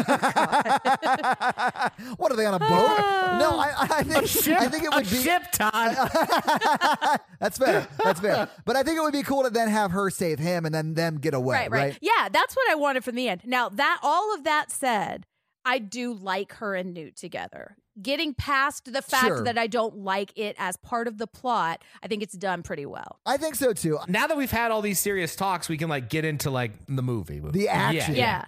yeah. Okay, because like all that stuff's really bad, but like let's talk about alien murder fight war stuff. Let's do it. I'm ready. Well. Welcome back to Alien Murder Fight War Stuff. that, that sounds like the worst like game show ever. So Hudson says that he found all of the colonists because helpfully they put little trackers on all of the colonists and they say, yeah, let's go get them. They don't see anything weird about this, that like this colony is destroyed. Oh, they must be having a big meeting or something. Yeah, they're having a big town hall, I think one of them says. Right. Like, I think they're joking. No, I think they're obviously they're like, not, yeah. this is all really bad.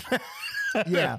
Um, so they're now going to where the colonists are supposed to be, and they go inside, and there's like this big, gross black stuff on the ceiling. Pause. Okay. This movie does a really great job vis- visually showing where things are. So you have the yeah. t- colony town, which looks like a bunch of buildings connected. Yeah. And then like four miles away, you have like the reactor that does the atmosphere stuff. And uh-huh. it doesn't. And they had to drive over there. Yeah. They had to drive. They had to drive over. But this movie does a really good job of showing you, like, you have a really good spatial awareness of this, this, this movie, what's going on on this planet, which I thought a lot of directors don't do very well, and this one does it really well. I saw it as, oh, they're in the space car now going somewhere, just because I'm not the most visual person. But yeah, I mean, I could tell they were in. in different places. They're in the space Corvette. They give the armored A P C and they drive to the reactor where they're where, where they change the atmosphere. Yeah. Yes. Th- oh, this is serious science fiction. Okay, can you pay attention? I like how Newt was like, you're all gonna die. Like, right. this is a terrible idea. Let's yeah. just leave. Well, okay, and so we kind of skipped over the scene where she and Ripley are talking, but she says, like, don't you think you're safer with us? And Newt's like, no. no. I saw them kill all of, a bunch of people like you. Yeah, which I've I... hung out with adults before, and have you noticed that there aren't any around? I watched all of them right, die. Right, because they said it's like sixty or seventy families. Like, that's a lot of yeah, people. I think they say one hundred fifty-seven people, something yeah, like that. Yeah. yeah, it's an insane number of people. Well, yeah. so they get down to, there's a bunch of secreted resin, and everybody's just wandering around. And then Ripley's like, hey, aren't they on top of a big um, bomb thing? Well, they're on top of a nuclear yes. reactor, or technically inside one, because that the nuclear reactor is what powers the terraforming facility. facility, right? Yeah, Mikey, yeah. You're the sci-fi nerd. It's yeah. what makes time travel possible. Uh, yeah. It's basically, they're like, because in the first movie, this was like a moon rock. Apparently, they have just added an atmosphere due to this machine. Yeah, that yes. big thing that, that Weyland-Yutani produces. Isn't that cool? Yeah, mass produces. yeah, yeah. They call it the shake and bake terraforming they machine. They do, or whatever. Yeah. You won't yeah. believe how terrific it is. Oh, wow. It's shake and bake, and I helped. I really do like that this movie sets up that this is just some shitty backwater, and like the universe of that world is just huge. Yeah. And like, because they're like, because the Marines are all like, time to go save some shitty colony again. Mm-hmm. Like, like they do it I all the get, time. Yeah. I just want to get off this duty. Um, are you laughing because um, but- you said duty? Yes, she is. Really? You're an adult I woman. I know, man. I can't help it. Like Ripley, being a mom is not the only thing about me, okay? But so here's the thing that bugged me, because yes, it's legitimate that you wouldn't want to shoot a bunch of grenades on top of a big thermonuclear reactor. And if Lieutenant Wet Behind the Ears had just told Apone that, maybe yes. everybody would have been mad about having to give up all their ammo, and maybe they would have actually done yeah. that. And I think that goes back into like, it's just guns and the grunts on the ground don't need to know what's going on, just follow my orders, you know? But that's how they treat them in the military a lot of the times. Yeah. They are pissed because Apone has to collect all their magazines, right. although some of them keep them. Uh-huh. And they have to use just their flamethrowers right. while they're down yeah. there. Or Hicks brought his own shotgun, which I thought was a really cool touch. So, and this is the point in the movie where I wrote, is anything ever going to happen? Because I was so tired of them just wandering around. I was like, where are the oh fucking my God, aliens? Jen, I cannot, I cannot, I just can't. I can't even do this. But Jen, we're about to get there. We and are. Don't you love the alien reveal? Like, I loved the alien I reveal too, right here. Yeah. I thought it was so cool. Because they're walking and like that place that you were covered in resin, like you were talking about, Jen. Uh-huh. And they're walking and walking and walking. And then they start to see... Bodies. They see bodies. Yeah. And they see an open egg and they see skeletons. Oh, and one of the bodies like wakes up and it's like, kill me, uh-huh. kill me, mother. And then a thing bursts out of her chest and they flamethrower. Yeah, they flamethrower it. And then yeah. that's when you see the aliens literally like peeling off of the mm-hmm. walls. I thought that was so cool. I, think so I thought too. This does a great job of like the stakes yeah. of this movie, because like the first movie is one little alien yeah. that bursts out of a guy's chest. They kill that thing in two seconds. And then you see hundreds of these aliens, and you're just like, oh, yeah. man, I watched the first movie. These people are screwed. Exactly. Yeah, it's almost like the first movie was Alien, right? And this movie's called Aliens. And that's what brings in the money, baby. Dollar yeah, sign. That dollar sign. Yeah, no, I agree. And I do think that they immediately up the stakes like that by just taking mm-hmm. out the threat that killed the entire first yes. movie. Yeah, yeah. And I love how the aliens come out. I think it's so yeah, cool. Yeah, it looks so, so cool. cool. And then and, and the Marines start, it's like, it, it's a gun battle. And yeah. then I thought it did a good job showing that the Marines are also not like pushovers. They kill a lot of the aliens. They, they kill do. a lot of they aliens do. here. They, they're badasses. Yeah. yeah. yeah. And so some of the, because I think at this point, Boggs like shoots an alien and it explodes and the blood gets on him and starts like burning him. And I can't remember if yeah. it's Boggs or not. It's somebody. This is one of the moments where I was having a hard time keeping track of everything that was happening. Because oh, it's, it's just chaos. Shit getting and it fucked cuts, up. Yeah. It cuts the lieutenant back in the A P C watching their video, and he's like, oh, guys, are you okay? And it's like, people are dying left and right. There's gunfire and flames, and you're like, yep. no, they're not. They're and not this okay. This wasn't in my simulation. And I was just going to say, that's the difference between him. a simulation and reality, because he's giving mm, Apon, yeah. probably he's giving Apon the, I hope we're saying his name right, like the right commands, but if shit's going crazy and he can't hear, it doesn't matter what the lieutenant mm-hmm. is saying. Yeah, I doubt in the Aliens universe, they have a Kobayashi Maru type situation. Exactly. So all of their simulations go exactly the way they're supposed to, and he, this guy is not prepared for what he's being asked to do. And then Ripley's no. like, you got to pull your team out. They're gonna die. They're all gonna die. Just get right. them out of there. Get them out of there. Get them out of there. But he doesn't, and then she eventually like gets on the, the yeah, horn yeah. or whatever and is like, get out of there, you idiot. Yeah, she gets on the blower and she's like, there are aliens yeah. there, not just well, one. Well, then she hijacks time. the car. She does, yeah. Oh, shit, yeah, she does. That's She's right. She's a badass, man. And she like she throws is, the yeah. lieutenant out of the driver's seat and grabs the controls and is like, I'm gonna go get him then. Right. And then Paul Paul Reiser, to his credit, is like, you had your chance, Gorman. That's what he right. says to him. Yeah. Yeah. yeah. And absolutely. She essentially takes control of everything at this point. Although technically yeah. Hicks does, but she's really running the show. Yeah, it really is her. And so she gets them. They like run out and they all get into the big car. Um, and she's driving away, but apparently she's like done something to the car. So she's driving on metal and there's a xenomorph on top and it's a pretty cool car chase scene. So she takes the A P C and she drives through the alien made wall of like the resonance stuff. Mm-hmm. And it's like, and, yeah. and like Hicks is like, oh, there's the A P C. And they all, like the survivors get on. Well, and right. then an alien, as they're trying to yeah. close the door, an alien like tries to like keep it open. Yeah. And then Hicks in, sticks his shotgun in the alien mouth and says, eat this. Mm-hmm. And then blows his head off. I was like, yeah, which is let's so do cool. This. Yeah. yeah. It is so cool. I love but it. But then yeah. he gets acid blood on him too. He does. Yeah. Yeah. And so he starts to get Bernie a little bit. Actually, it gets on Hudson. Oh, Hicks is the one that shotguns him. I only have eyes for Ripley. So like a lot of these Marines, I kind of kept losing track of who was doing what. And it all happened sort of quickly. It does. Like, there's a lot of chaos. I, it was hard for me to keep track of who died until later in the movie when you see, okay, the, these people aren't here exactly. anymore. Yeah, right? yeah. yeah. Well, and so now she's driving the space car away and there's a xenomorph on top and he's like smashing through the window and she like runs over it and is awesome. Michael Biehn comes over and says, he's down. You fucked the car up. I think he got back in that A P C, saw that she was the one that rescued them and like she's in control and was like, oh, we are really in trouble. I've got to like, okay, let's stop the car. Oh, yeah, yeah. I need to take control of this situation because... I, I read that as like her P T S D was taking over I think and so he too. needed to calm her down. Yeah. I think so too. But I also wrote, are you sure they're far enough away? Because it didn't seem like they've been no. driving very far. And I was like, I think they until not. they're back in orbit, they're not far no, enough away. I know, no. yeah. Also during this scene, boxes fall on the lieutenant and he loses consciousness for the next like twenty minutes. Which is fine. Yeah, he me. gets a concussion or whatever. yeah, but we, we don't need him. We don't. Exactly, Jen. We don't need him, so it's fine. So like Hicks is in command because the sergeant's yeah. lost. Yeah, they're inside the car deciding what to do next, and Ripley's like, the only thing left to do is to go to orbit and nuke this place. It's the only way to be sure. And that that's such a great scene. And then Paul Reiser's like, no, this is like a really expensive colony or whatever. Uh, right. This is like millions of dollars you're saying you're going to nuke. Right. And, and then I love Bill Paxton because he's like, yes to what Ripley says. He's like, sold, let's do that. Right. And then Ripley's like, she's really smart. And, I, and that's the thing, old Ripley is through, like the first movie Ripley is through this movie, but like I just don't like the changes they make because she's like, well, technically this is a military operation and since yeah. the lieutenant's unconscious and the sergeant is dead, Uh, Corporal Hicks is in command, right? Corporal Hicks, and he's like, "Yeah, y- yeah, yeah, oh yeah, yeah, and he's like, yeah, I am in charge. Let's nuke this bitch." And then he goes over to Ripley, and he's like, "What should I do, Ripley? I really don't know, and I know you're the one who should really be in charge." Well, I mean, but he does exactly what he she does. suggests. Yeah, I mean, I think he knows what's best. I think so too, and that is to listen to Ripley. I mean, what would Ripley do?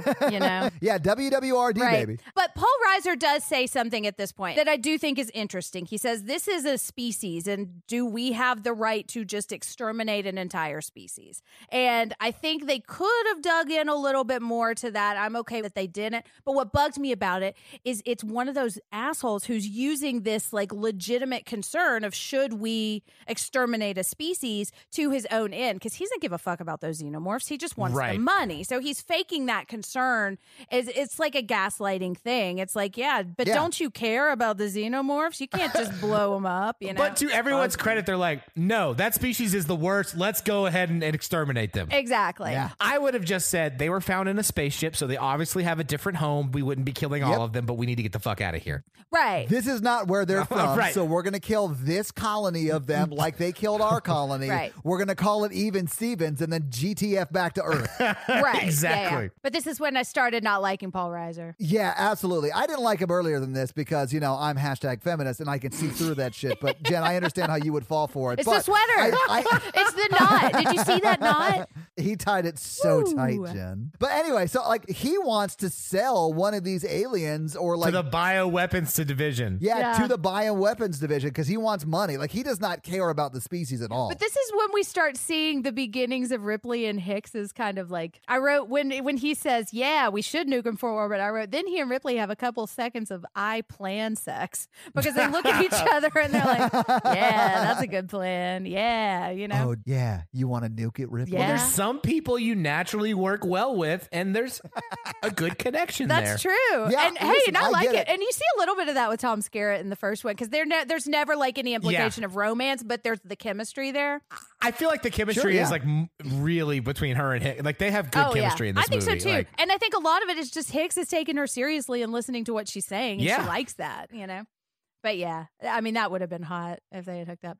oh, so Hicks is like, she's right. So he gets on the gets on the radio and is like, hey, spaceship, come pick us up. This place is not going great. Right. Yeah. And so spaceship dude I, is like, oh, this ladder seems normal, except my foot got stuck.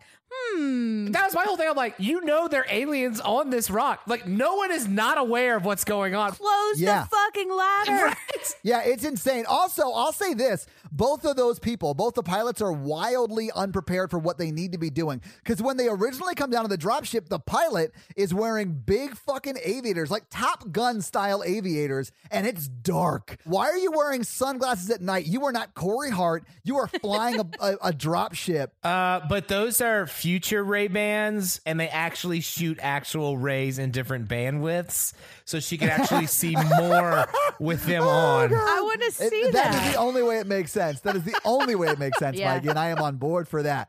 Anyway, so what they do is they leave their back door of the ship open the whole time. You don't want to do that, guys. No, you don't, you never leave your back door open, because what's going to happen? Would you say they dropped the ship? Well, the God was like outside camping or something. I was like, what are you doing? What was he? Yeah, I have no idea what he was doing, but that him being gone allowed the alien to like sneak in ninja style. Right. And then as they're starting to take off, you see an alien, like small face inside bigger face, punch the pilot, right. and then you you just see the plane crash or the dropship crash.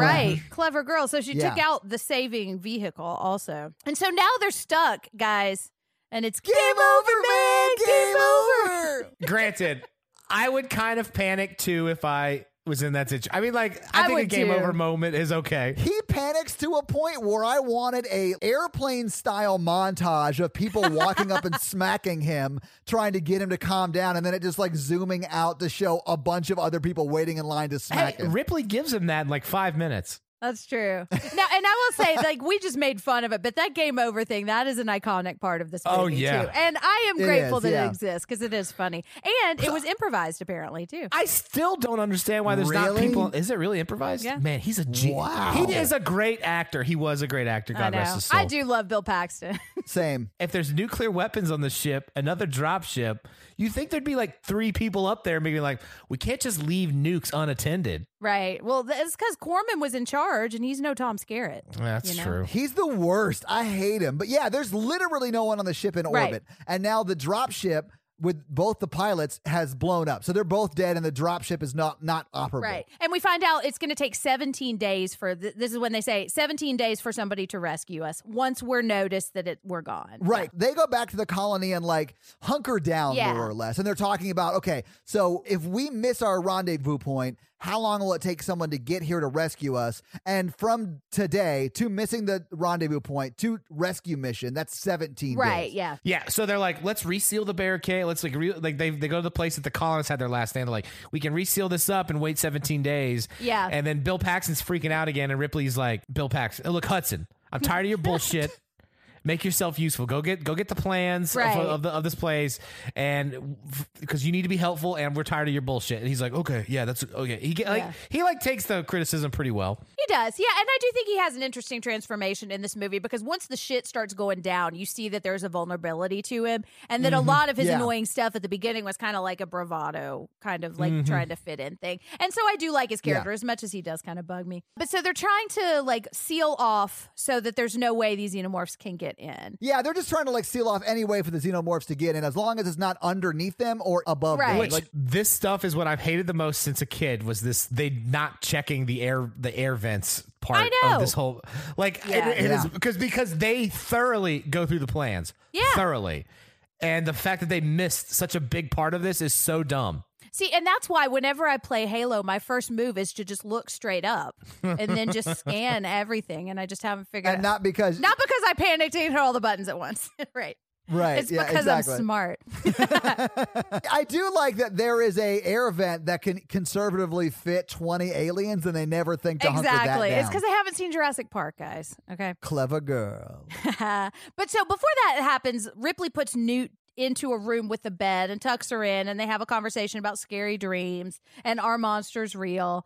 Um, and she gives her this tracking bracelet that Hicks just gave her, and I guess she's mad because it didn't mean they were engaged. So she's like, okay, here, take it. That was a really good joke. Yeah. I thought yeah. it was a weird moment, but also sweet because I think like they do have chemistry, and it was kind of cute, you know? And I thought it was in a play of like traditional roles because he's like, give this and I can always keep track of you. And she's like, what, are we engaged now? I don't need this. I mean, it was yeah. a good like... like slap back to him being like, okay, yeah, I get it. Yeah, but, but I, I still want to know where you are. He's the one who says like it doesn't mean we're engaged or anything. No. But I also think it's like, yeah, we're going to hook up when this thing is over, but we yeah. got to focus on the problem right now. We got to okay? get done, but yeah, Seth. Exactly.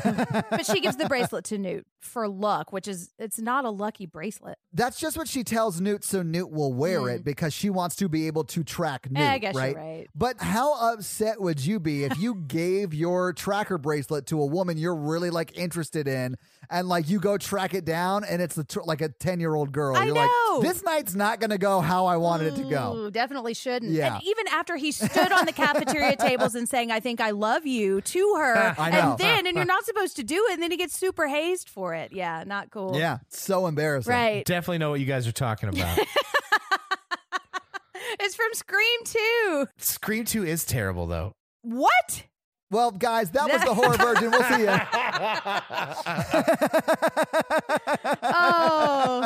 Oh. Bishop is looking at the face huggers. He's he's and he's uh he's uh what's the thing? Dissecting it. And so he's figuring out like kind of what we learned from the last movie, that they're using these colonists as like incubators for these things, and that's what's in the nest. Yeah. And Ripley tells him to destroy them. Yeah. And then he was like, I'm under orders not to destroy him from Burke. And she's like, oh, fascinating. Who? Hmm. And so then Bishop, and that's one of the things I love about Bishop being A I is he just like spills the beans for everything because he's like, yeah. Yeah, he just answers. I'm a robot. Yeah. I don't give a fuck. Yeah. And so then she's like, Burke, you got some explaining to do. And so he's, and he's like, yeah, let's just do this because we'll be set up as heroes and we'll have money for life. So that's his motivation. Like he can spin it as like, we want to study these things. I want to know. But he just wants to be rich by getting these things and like giving them to the company. I feel like Burke's character doesn't super work in this movie because shit gets so bad and his life is in danger and he's still trying to like smuggle them out, which I just don't think is really realistic. Cause like they're like at this point, there's no way even off the planet. And he's like, hmm, I'm going to set them up to be impregnated. Well, what I don't think is realistic is that, like, once they find all of this stuff out, they don't do anything about it. They just keep letting him tag along, and they don't, like, try to restrain him or try to, like... After he know. tries to... I mean, because this part's pretty bad, and he's like, okay, okay, well, because he lies to her and is like, yeah, that was before, now it's all bad. Right. Then he tries right. to trick them into getting impregnated. Right. Then... Then Hicks decides... He doesn't trick them. He, like, sets them up right. to get impregnated. Uh, I'm sorry. Yeah, I'm sorry. Like, Mur- tries to uh, murder them. Yeah, he tries to murder them, yeah. But then they were going to shoot him in the head when the power went out, when the aliens attacked. Right. But we'll get there, yeah. But I'm just saying, they make the decision to shoot him at that moment. Burke is trying to explain himself, and we're finding out he sent all of these colonists here knowing this shit was going to happen, which I think is another parallel to kind of the Vietnam War, is that they were sending all of these troops into this dangerous situation to justify their ends back at home without really giving a fuck about what was going to happen to these human beings. They sent the colonists a long time ago, and they didn't know the ship was there. When when she woke up and told them about the ship, that's when Burke told them to go. Right, yeah. Yeah, yeah, but he did that knowing that there was an alien creature yeah. there and that this is a way he could Absolutely. harvest that alien. Yeah. Right. Now we know that there's a bomb on the moon rock or something, and it's going to oh, blow yeah. up in forty hours. It's the reactor is overloading, Jack. Yeah, no. I thought you just can't go over fifty-five miles an hour in the space car or something. Bishop calls them over to look at the reactor, like, what are we looking at? And then it vents, and he's like, well, all those explosions are making the reactor overheat. We have four hours until this place is within thirty miles. thirty yeah. kilometers is a thermonuclear just eruption. And then Bill Paxton's like, great. Right. Yeah. But so Bush, Bishop says, okay, but I can go and I can like manually try to get the ship that we just left like floating around to try to get back and save everyone. And he goes through mm-hmm. like a Shawshank Redemption tunnel um, and says like, okay, it's going to take this much time, but we have this much time, but it's going to stay type. So here's where their plan breaks down for me, because they're like, okay, so he, he can go crawl to the satellite and then get the thing to come down, and it's going to be a skin of the teeth. And they're like, well, good luck with that. And they let him go do it by himself. Wouldn't the whole group just go try to do that and take and like wait for the ship? Like, why would we do anything else? The problem with that, Mikey, and I do agree, it is like super like long range, like Hail Mary type play, right? But if they all go outside, they're all going to get attacked by aliens. And honestly, he's sort of expendable because he's not a real life form. But right? If he dies, there's no way they're going to live. No, I mean, absolutely. I mean, well, they could just get in the car and drive kilometers away, but they're still dead, right? right? Like, they're not going to be able to leave. Like, yeah. I get what you're saying. I also do love that they make him climb through the tight tunnel when he could just go through the air vent, and it's big enough he could run all the way like there. Because like twenty yeah. xenomorphs are already up there, yeah. he's, out, exactly. he's outside of the building, like miles away or whatever. And so now Hicks is showing Ripley how to use all of his guns, and they're having some cute little moments. And he's like, you better go get some sleep. You're the tension is palpable. palpable. Yeah, it's sweet. I I like it, yeah. And Michael Biehn is hot. But Jen, he really is like, let me show you how to use my gun. Yeah. No, um, she brings it up. Oh, I didn't realize it was her idea. How rare is that? Right, Mikey? Speak for yourself. Oh. But so now she's got a grenade launcher. The lieutenant is back awake. He hit his head, and he's trying to apologize or something. And then she remembers that Newt exists, and she put her to bed a while ago. And then what? She's like, oh, shit, I have a daughter now. Exactly. Let's talk about that. The lieutenant's concussion has made him a better person. Yeah. I mean, from this point forward, he's a really good soldier. He is. Yeah. And I think a lot of it is because he understands, like, there are actual stakes to this. And maybe I'm not the best person to lead. I do think this movie makes a really good argument for women in power and female leadership. All right. So anyway, so Newt's asleep, but not in bed. She's asleep under the bed, which I thought was sweet. Yeah. And so Ripley goes down and like goes asleep or falls asleep right next to her too. Um, and now Bishop is at the satellite, so he's trying to get the plane to come get them. And then Ripley wakes up. And this part, I think this probably is my favorite part. Well... This, this part is, is super creepy. Yeah. This is scariest This is part. the scariest part for mm-hmm. me, if that's what you're yes, getting at. Yeah, yeah, yeah, yeah. I agree. It is very and effectively scary. When I was a kid and I would watch this movie, like, this is the part that I just wouldn't, I would like close my eye. I just wouldn't watch this part because really? it was just really scary. This mm-hmm. is so yeah, scary. Yeah, it was scary last night when I was watching yeah. it. Because they yeah. look like spiders. They do. They They're do. so gross. Um, but so the facehugger jar has been smashed. And I didn't put that Burke had done that together at this point. I was like, oh shit, they're just trapped in this room. You don't know that he's done right. that yeah. until later until, in the scene mm-hmm. when she's like waving at the camera and he turns the camera on. And then you're like, I was no! like, ooh, you evil, right. you evil man. Yeah. Yeah. I wrote on all caps, fuck you, Paul Reiser. I don't care how tight your sweater is. I know, man. Helen Hunt can keep you. Oh, yeah. I'm sorry. I was real mad about it. Oh, wow. uh, you found the joke, Jen. All right. But I so, love it. But it's terrifying because there's, there's not, like, there's two of them in here and they can't get, and nobody can see them or hear them. And so she's banging on the glass. Um, and the thing is crawling over and it like jumps onto her face. And so she turns the fire alarm on. And that's what alerts Michael Biehn that his um, soon to be girlfriend is, so is in trouble. So smart of her. It really then, is. Also, yeah. let's talk about these effects because these are all practical effects. Mm-hmm. And these things look real and they look really scary and they make weird noises. And they it's, do. Yeah. it's just so creepy and scary. Yeah, this was it's wires so and puppetry. Is how they did this. That's so impressive. I know. Man. It really is. I'm going to link an article that gives a little more details about that. Um, yeah. But yeah, the, these effects look really good. And this is the facehugger, I think, is scarier to me than the xenomorph. And so one hundred percent. I'm glad, absolutely. Yeah. And so I'm glad we see more of that in this movie, you know, because we really don't see much of it in the first one. Um, but it, so it's right. on her face and it's wrapped, it's like tail thing around her neck. And then Michael Biehn there. You see the thing like coming out from under it, you know, like if the bottom of the facehugger was your hand, it would be like right in the middle of your palm. Right, right. It's like sticking its like thing oh, out, you trying mean, to like uh, put it in your mouth. It's penis. It's proboscis. Yeah, I did I, I didn't want to say it, Mikey, but yeah, the phallus that's trying to penetrate her mouth. I hate yes. everything about this sentence. Well, hold on. No, it's putting eggs in there. It's gross, and I don't want it in my mouth. I'll just say that. Right. I'm, and I'm sure you said it more than once, but like, listen. I like hated this part so much because it was so gross. And then I have a thing with like parasites and creatures like that where like I get chills like talking about it. Like I don't like Yeah, I don't like because it. Because here's like the it. grossest thing. Newt is watching all of this happen to Ripley and there's one of them right behind her too. Well, Newt's sort of a little badass too because mm-hmm. when that one crawls up, she knows that they have a tail, so she pushes that thing against the wall to pin it uh-huh. there. Yep. That's when they sort of break the glass, and then Hicks jumps through the glass and like gets up and shoots that yeah. one, and then runs over, and they all start trying to like untangle the cord around yeah. Ripley's neck. Mm, yeah. Yeah. And it's like they pry it off her face or away from her face, but they still can't get it out because it's like choking her. It's just terrifying. Yeah, it is. Yeah. Yeah. And then we find out, and they throw it, and they've shot, they shoot the things a million times. So coast is clear now. Yeah, but yeah, both of those little face huggers that were in the canisters or whatever are now dead. Right, and this is when they have the conversation about Burke locking them both and in I there. And I love this conversation because Ripley figured out his plan from the jump and was uh-huh. like,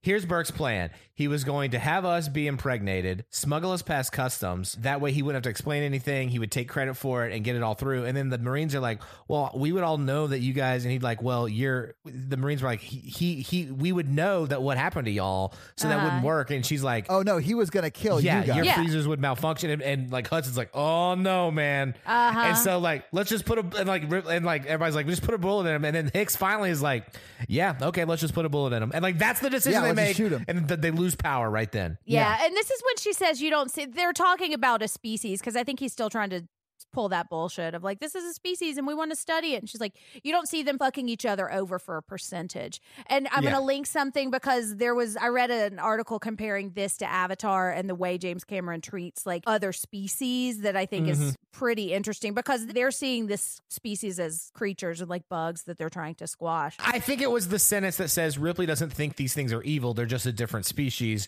She thinks Paul Reiser is evil. Yes, I, because Paul Reiser doesn't care about the species either. Right. He just mm-hmm. wants to make money from it. Yeah, yeah. He doesn't even really care about his own species. No, yeah. he doesn't. That's he's, why I think, I, yeah, it's just he's evil. Yeah. yeah. Yeah. All right, so now the power goes out, and there's they sense motion stuff in the hallway. Um, and I liked this because they're all looking at the door, and they're like, okay, well, if it's eight feet, like that door's eight feet away, and then it starts to keep getting closer, and it's like they're inside the perimeter, and that creeped me out a little bit. And there's movement all over the place, and then they realize that they forgot that the ceiling exists. It literally is like one of them goes, oh no, drop ceilings exist, right? And then they like open, they like push up the drop ceiling mm-hmm. and then turn the light around, and I hated this so much because it was so creepy, right? Because then you see like eight xenomorphs like crawling towards right. them. Right. Okay, if I could redo this movie, because they're they're an intelligent species because they cut the power, an yeah. easier way that would have been more terrifying is if they murdered one of their own on the door and the acid melted the doorway for them to get in. Oh my God, I love that. That's dirty. I right? love it. But I think they care yeah. about each other. I don't think they would do that to Zini. They're not Paul Reiser. Exactly, yeah. No, I mean, I, I think, I think they George. Would. That was George!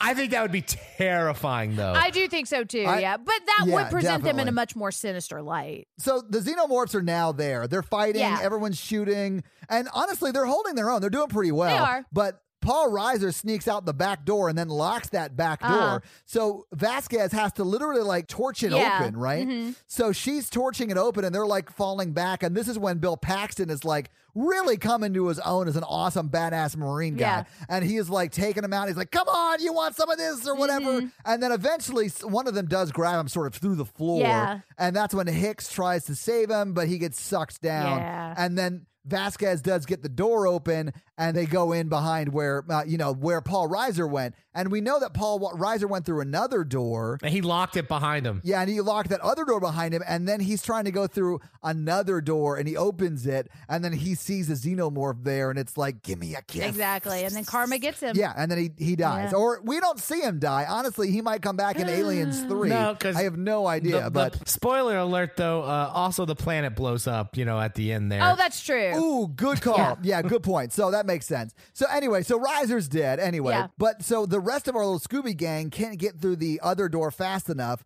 And the girl Newt is like, follow me, I know how to get out right. of here. And she crawls into one of the vents. Yeah. yeah, yeah. But now the firefight goes into the vent. Which is such a cool scene. It's very cool. Dude, Vasquez is awesome. She really yeah. is. Because she's like squatting down, sort of running away, but also like shooting all of the xenomorphs that are attacking them. Mm-hmm. And so Gorman's doing okay too, but it's really Vasquez holding her own It here. is, and Gorman's kind of supporting, but yeah. Yeah, and then she runs out of ammunition in her rifle, so she switches over to her pistol, and then she sort of gets uh, to the point where her and Gorman get overtaken. Yeah. An alien comes from atop. She shoots yeah. the alien in the head with her pistol. She gets acid on her ankle and is trying to like drag. And so Gorman goes back for her, mm-hmm. but then they get surrounded. Yeah, and then they set off a grenade in their hand. Yeah, yeah. And they and, have that and, little moment of looking at each other, and it's. But first, you were always an asshole, Gorman. Yeah. But that was a good send off for them. It is, and that's it really was, and yeah. that's one of the most memorable scenes of this mo- movie too. Like oh, I hear yeah. a lot of people talking about that, and it's kind of like she's forgiving him for getting everyone killed and being terrible. But so now, um, there's like rumbling explosion when Vasquez sets off that grenade, and so Newt falls through some kind of fan thing,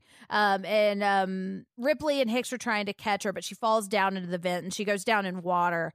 Um, and they're trying to find her, and she's got her tracker on, so they know where she is. And this is one of my favorite parts of the movie too, when she's in the water and the oh, xenomorph yeah. rises up behind her. It just looks so, so scary. Cool. Yes, it's- that part really freaked me out, man. I'm not gonna me lie, it, it's not like a jump scare, but I was like, oh wow, I know that's really effectively and done. It's like yeah. that's a moment where I think the the creature design is so cool and just looks really effective. Right there. Yeah. Also, I don't like standing in water where there's like creatures down there, so it grossed me out. Nope. Don't um, like that either. So here's another part of the movie that I don't love that is Newt related, and this is going to make me sound kind of callous. But you find out back in the A P C at the beginning that the sergeant is alive and one of the other Marines are alive, and the, the xenomorphs have taken them, and they decide not to go rescue them. They're like, right. they're dead. And so like they right. know Newt's been taken because of her tracker there, but they're like, I guess we got to rescue her. And I was like, well, you guys decided not to save those other two guys. Well, but Ripley decides to rescue her, though. Oh, yeah, but I would have been like... Yeah, it is Ripley. Right, which is what I'm saying. Like, Ripley is the one who is, like, constantly being asked to, like, risk her life for this child, which just... Realistically, would any of us go back for this child? I mean, if it were my child, yeah. I don't have kids, so pro- probably... Not, I, this is not a question I want to answer in a public profile, but no, I would not. I would not want to do that. Yeah. But, I mean, I don't know. It does... pose an interesting question because they have chosen not to rescue adults, right? Which is where I think that mother, like her motivation is that mother bond right now, and that's like the only motivation she has. You know? Hicks being kidnapped would have been much more effective. Oh, and Hicks gets sprayed in the face. He does, and his body mm-hmm. armor too, so she helps him mm-hmm. out of his shirt. And so she helps him back. Jen says very uh, seductively. She helps him back onto the ship also. Yes. Because Bishop is Bishop's there now, and they they have the ship. Yeah, and they've got twenty-six yeah. minutes. And I do love how both of them are on board with her going back. She's like, don't you fucking leave. And Bi- Bishop and Hicks are like, okay, we're not going anywhere. Like, you do your thing. We're not going to help yeah, you. Yeah, I but- do love the way Bishop handles that. Bishop is like, all right, we're leaving. And she goes, how much time do we have left? twenty-six minutes? And she goes, all right, we're not leaving. We're not? Right. No. All right. Yeah, roger that. yeah. Yeah, he's like, okay. All right. and, and I love it because she's made a choice and they're backing her up, which I think is a great moment, you know? Mm-hmm. And so now she's like taping weapons together. And they're flying into a big cool room, which is where the nest is, right? So Bishop's right. flying them yeah. back to the nest. Or the, the terraformer tower thing. Yeah. Which yes. I think I've read it called the Hive, so I guess I should really call it the Hive. But she's getting all of that her battle sense, yeah. moment, like battle stuff together, like lots of ammo and grenades. All the knowledge yeah. that Hicks taught her earlier. She tapes a flamethrower to the to the gun, gets the grenade for the grenade launcher, gets the uh-huh. ammo. She's ready to go. And she's she, looking cool. I did like that she's immediately an expert at both the flamethrower and the assault rifle grenade launcher. Right, thing. exactly, yeah. yeah. Um, but she gets into this elevator going down, and I, there's the scene of her like gearing up, and it's it's pretty cool. I like. It. It is pretty cool, yeah. And flamethrower's ready. So she gets to the bottom, and she's walking through the nest, and she's, like, shooting, like, firing flames in the air, like, warning kind of shots. Well, she's firing down each hallway because when they first went in there, the xenomorphs were, like, against the wall, and you couldn't really tell where they were. So if she uses the flamethrower down a hallway, she'll know if there's one there yeah. against the wall, testing right? it out. Mm-hmm. I thought that that was really smart. They don't actually say why she's doing that. But that's why I thought she was doing it. That's why I thought she was doing it, too. That made sense to me. Yeah. yeah, well, that makes sense. This scene's pretty scary. Well, and it is. It and it's is. like the scene in the first movie where she's flamethrowing down the hall, except for just one alien that she's walking away from. Yeah. The first one, there are like who knows how many of these things that she's now just walking yeah. into the middle of. Um, and then she finds Newt's tracker without Newt. And she's like, oh, fuck, I guess Newt's dead. And I would have been but, gone ASAP. Same. But she hears Newt scream. Yes. So she runs in that direction, finds Newt. Newt's not been implanted yet, for lack of a better yeah. term, and she like rips the resin stuff off around her and then grabs her, yeah. and then they start to leave. Yes, but they take a wrong turn, I guess. There's there's fire and explosions, and then she's holding yeah. Newt, and she sees an egg being laid behind them from a big, gross, giant like this. Oh, these effects are so effective. Uh, yeah, especially in eighty-six, they're so yeah. good for eighty-six. They hold right? up, man. They hold up. They really do. And yeah. then there's the fucking queen, and I do love the queen in this movie. I think she's so cool. Um, she's like a lot bigger, and it's like all of the like a very extravagant or like exaggerated version of a xenomorph. And she's got all her yeah. little minions around her. Um, and so Ripley shoots some fire, and she's like threatening to shoot all the eggs. And so the queen calls off the minions. I do like that, that there's like an understanding between them. Ripley's looking at her, and she's looking at Ripley, and then like they... Well, yeah, she's... It's a mother stare down moment, you know? It is. It's like the yeah, eggs yeah. And, and the eggs I, and Newt. I do like that. And she's like, okay, well, I won't kill your daughter if you don't kill my kids, right? right? I think Newt was created just for this scene, which I think is Me why too. It doesn't work with the rest of the movie, because he's like, you know what would be really cool? And like this scene is what kind of happens out of his mouth. And they like built the movie to lead up to this. Yes, agree. Yeah, I agree. And I, like I say, like, I think a lot of this is cool. It's just done really well. But yeah, I do kind of have a problem with the way the plot unfolds. Yeah. Like, I don't, I don't think Newt's super necessary, but like, they're like, um, what do you, what do you, what about a mother standoff? What do you think about this? That'd be, this exactly. would be a great scene. And I think a lot of that was just of its time. And it was like, you can be a woman and strong too, but like right. what makes you a woman is that you're a mom, you know, and there are just so many different ways to be a woman or identify as female now that I think we just weren't really talking about or seeing represented in movies back then. But what bugs me here is that they have that agreement, and then Ripley like flames all of her eggs. Like yes. she immediately reneges on the deal. And like, she has this unspoken, you know, I won't kill yours if you won't kill mine. And then she walks closer to the door, and then Ripley goes, Psych! Right. And then starts to like spray down all Thank of her eggs you. And stuff. I mean, I yeah. loved it, but I was like, that's cold. It's so unnecessary because the reactor's blowing up anyway.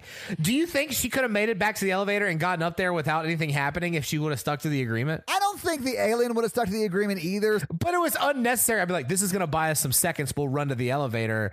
Because they don't know the planet's blowing up. That's what I would have tried to do, because it doesn't matter. So this is where Ripley chooses blind revenge over Newt. Right. This is blind rage over family right here for yeah, sure. Yeah. Well, and so like to dig into this, I think this kind of goes into the Reaganism of the time too. It's like they're both mothers, but we identify with one mother, so that's whose child matters. And this the other yeah. group, like we don't have to care about them because you've presented them as other. And I think there's probably a lot more to say about that. But you can, it, but like if it was just strictly that reading, because I feel like James Cameron deliberately shows that the alien mother goes through a lot of pain watching this happen, right? And like is like screaming with her arms, like it, and, and like it does, it like humanizes the queen when she does that for a it minute. It does. I thought the queen looked more like I thought we had an agreement. What is happening right what now? The she's fuck, almost Ripley? Like crying. Well, yeah, she's pissed, but she's also crying. Yeah, yeah. Well, she rips off her own egg sack and then chases after mm. her. I was like, holy shit. Right. That to me looked like it was like a bride who was taking off her train so she could go down to the dance floor and dance. Yeah. But a very different kind of connotation. Yeah, those things are heavy. I know. You don't want to dance with that on. I know. But so she does rip off her egg sack and goes, ooh, let's dance. Yeah. Well, and so Ripley's gotten to the elevator first. Did you not sort of love and hate the elevator, like slowly coming down? And she's like, come on. I did. I, yeah. was like, come I was like, can't one thing go right? Not yeah. as much as I hated the alien queen seeing the other elevator come down and be like, oh, I guess I'll just go up. Oh, yeah. Oh, yeah. She's like, I, I could just take the elevator because I'm well versed in what elevators are. Because right. they're an I'm intelligent like, species. Yeah. But I I also think she could climb faster than the elevator. Probably. That's probably true, she's too. Big. Yeah. But, you know, she's saving her energy for battle. Also, she just ripped off that egg sack. Well, that's so, true. She did, you know, yeah. You got to have a little recovery time, right? Postpartum care is hard. Um, so they've got four minutes now, and the elevator is coming, but the queen is also coming too. And so she yeah. closes the door just in time, and she flamethrowers through the gate. The flamethrower runs out, so she can't kill the queen yeah. this way. Right. It's more of like a distraction from her trying to attack right. them as they're going up in the yes. elevator. But th- this is when the xenomorph mom sees the elevator open, and she goes in there. Such a dumb, dumb scene. No, I liked it. I think Jen's right. She's saving her strength. But anyway, so of course Ripley and Ripley and uh, Newt get off the elevator first and they start running. And right. then I do love the reveal that she did get on the elevator, the xenomorph mom, mm-hmm. because it opens and you can't see it originally. And then the light hits it and you're like, oh shit, it's on. Right. But also, also she gets out and she's like, Bishop, you left me, you evil fuck. Exactly. She's like, I knew you were going to betray me. Right. And so she says, close your eyes, baby. And then this is awesome. And I love this part because Bishop it just awesome. rises up behind her in the space plane thing. Um, and she's like, hooray. And so they climb onto the ladder and they're safe, except places like crashing all over the place and knocking all kinds of shit down. And Bishop flies them out of there through some fire. And it's really cool. And then they get back to the ship. And then, and they fly just out of the Death Star explosion radius. Right? Yes, yes. Mm-hmm. Right. Okay. And then they get out of the ship and they're like, woo, we did it. High five. Uh-huh. And I do like that the xenomorph mom does not wait a day. Like, she right. is like, in her mind, the fight never stopped. So, right. like, Ripley's like, oh, thank God. But yeah. the xenomorph mom is like, let's do this. Right. She, like, milquetoases uh, Bishop, Bishop. But not before he has and this that'll do pig moment where, like, yeah, you did. That good. Is true. Yeah. Yeah. You did good, Ripley. But now he becomes Bukaki Bot. two point oh. And the milk goes everywhere. The Bukkake bot with the heart oh. of gold. And we see that heart of gold right now because he gets ripped we, we apart. We do, yeah. Because yeah, the tail of the alien just slices through his chest. And it's so sad and also really gross because I don't like, I, I don't know what it's, Bukkake is, but I don't like that milk stuff. It's Jen, you have to find Google. It, it's amazing. But he does get ripped in half too. Like yeah. she wastes no time ripping him in I half. Yeah. I still love do that. Not understand how androids can be made with like mm, thick white substances and like like clear plastic tubes. That's all that's inside of him. Mikey, uh, I don't know if you're aware of this, but humans are made with thick white liquid in tubes. So yeah, but true. That's not all they're made of when they grow up, you know? I mean, that's fair, but that's how you make one. So yeah, so now it's literally just Ripley and Newt because right. Hicks is incapacitated, like passed out, doesn't even know what's going exactly. on. I think right? there's a throwaway scene where she like gives him morphine. He's passed. He's like, yeah, he's like, yeah, he's yeah. out. He's out. He's out of commish. So the queen is trying to get to Newt. Ripley goes into some kind of loader staging room, and this part is awesome. And so she opens, and I just wrote it's loader time because she opens the door yeah. and she's in the giant loader. So now she's equally sized to the queen, and she yes. says, "Get away from her, you bitch!" Which there's been a lot written about that line, and I'll try to link some of that stuff. But so they're now fighting each other. So here, I mean, it makes a good movie, the loader scene. Yeah. This is a Marine military thing, and we've already established that there's a shit ton of guns in the dropship. And all around, like she didn't have to get into the loader. She could have just got a gun and killed the queen. Mikey, we don't know if they moved all of the guns down to the planet. We don't see any guns around. Yeah, it's like right? the only option for her is this loader. Honestly, the fight scene with the loader is awesome. No, it's, I think it's, it's super awesome. I'm just saying like. Well, and she's not really trying to kill the xenomorph, the queen with the loader. She's trying to get to the airlock. So she can suck yeah, it out. Yeah, she wants to Harrison Ford it. Yeah, right. She wants to get off my plane. Um, which she knows is going to work because that's what happened in the first movie, spoilers. But I, this scene is really cool. And as, as many problems as I kind of have with the mother versus mother thing and like reducing these two characters, I do like that there are two different versions of a mother, and it's executed so well that I can kind of get over the problems that I have with it because it is really, really yeah. cool. Yeah, um, the coolness factor really just saves this movie. It does. It does. Yeah, yeah, yeah. And so she's like dropped the queen, and I like how mechanical the movements are here too, um, because the queen like latches onto Ripley, so they both fall down into the airlock. Um, and so Ripley ditches the loader, um, but then the queen grabs her foot.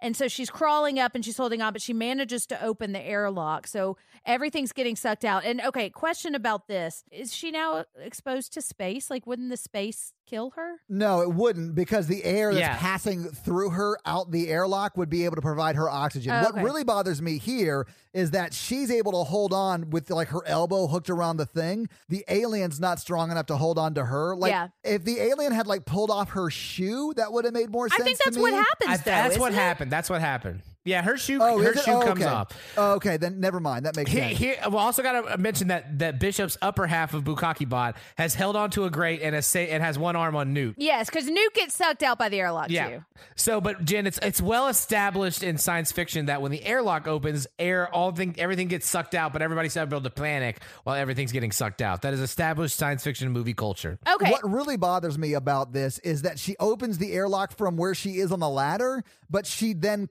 decides to not close yes. it from there, but to climb yes. up even higher to then close the airlock. It makes no sense. It doesn't make any sense. Like, I do understand that, you know, she was there and she wanted to open that one, so she opened, because it's a double door, right. right? But she doesn't need to close both doors to save her life. She only needs to close that one. It makes no yeah. sense that she would climb up to close it. And then she leaves her, her leg dangling off of it, and, like, every time I watch this movie, I'm like, she's going to cut yeah. her leg off. I yeah. thought that, too. I was like, that thing is going to close on your leg, yes. but it doesn't. Yeah, yeah she, she, she saves her leg at the end. It's the last person saved. And so now they're laying on the floor and they're all safe. And it's um half of Bishop. And I just, she says, not bad for a human. No, he says that. He says, yes. not bad for yeah, a human. Yeah, he says, not bad for a human. And yeah. I was just thinking, poor Bishop. Oh, because he was a good guy. I mean, he could be put back together. That's true. Bishop's going to be fine. And we yeah. do see Bukkake Bot, they can be reassembled. That's true. And so they put um Bishop, top part of Bishop and Hicks into a stasis too. But so she's putting Newt to bed now in this stasis pod yeah. thing. Are we going to have bad dreams, new mommy? Yeah, she does call her new mommy. Yeah. And yeah. when I was reading an article about whether this is feminist, that's something that they mentioned. That's yeah. really weird. It is It is weird. weird, yeah. So now she's putting her to bed and everything's fine. And then we see them like Sleeping Beauty thing, just like the movie started. But but instead of just Ripley, it's Ripley and, and Newt. Newt. Yeah, yeah. yeah. And, and that's, that's the, movie. the movie. Yeah. Roll credits. So having seen the movie, having talked about the movie, give me some final thoughts. What do you guys think? Mm, still one of the best science fiction horror action movies of all time. I really liked it. I think there's a lot of really interesting things to talk about, which tends to bump a movie up to me. You know, I like when shit blows up, but I do still have some big problems with it. This may be because we've watched two Eli Roth movies back to back, but this movie was rad and I loved it. I watched it twice. I watched it last night and again this morning. I think it was amazing. So I really yes, liked it. I'm glad it. you liked it, Todd. I will watch any movie about a futuristic space army fighting aliens. Hell yeah. yeah. You know that's right. So let's do some box office, guys. So what do you think the production budget for this movie was? I'll say thirty. I say twenty million. All right, Jen, you're closer. It was seventeen million dollars. Although I will say if you adjust for inflation, that's right at forty million dollars. It's just, just barely under forty million dollars if you adjust for inflation. So this movie, everyone knows this movie was a hit when it came out. It did very, very well. In fact, it was number one for an entire month wow. when it came out. Its opening weekend, that was July eighteenth, nineteen eighty-six, it made a total of ten million dollars in its opening weekend. It beat Karate Kid Part two. R- I know, right? Oh. Ruthless People, Back to School, and Top Gun. Mm, wow. Yeah, I know. It did very, very well. Like, the fact that it was number one for a whole month is awesome. Yeah. They so, just don't make summer blockbusters like this anymore. Like, I would love to go to the movies this summer and see a movie like this. I'd love to go to the movies this summer and see anything, but um, that's not a possibility right now. What do you guys think this movie made domestically in its theatrical run?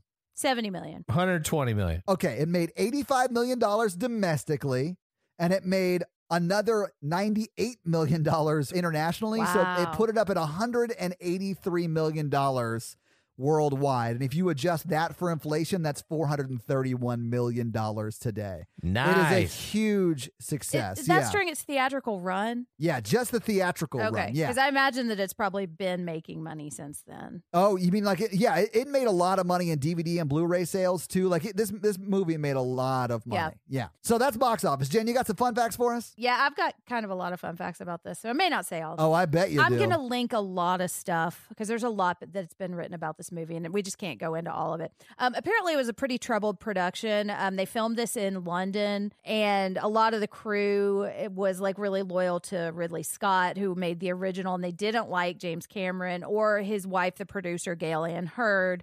Um, and they ended up walking off at one point And um, apparently, Jeez. once I know, and like she convinced them to come back, but it was just kind of like nobody really liked each other. And I also think like he was pretty unknown at the time because he was only like in his thirties. So I think a lot of it was they just didn't take him seriously. Mm-hmm. But when it was over, he gave this speech to them. And I have a quote from what he said. He said, "This has been a long and difficult shoot, fraught by many problems. But the one thing that kept me going through it all was the certain knowledge that one day I would drive out of the gate of Pinewood," which is the studio, "and never come back. And that you sorry bastards would still be here." Wow.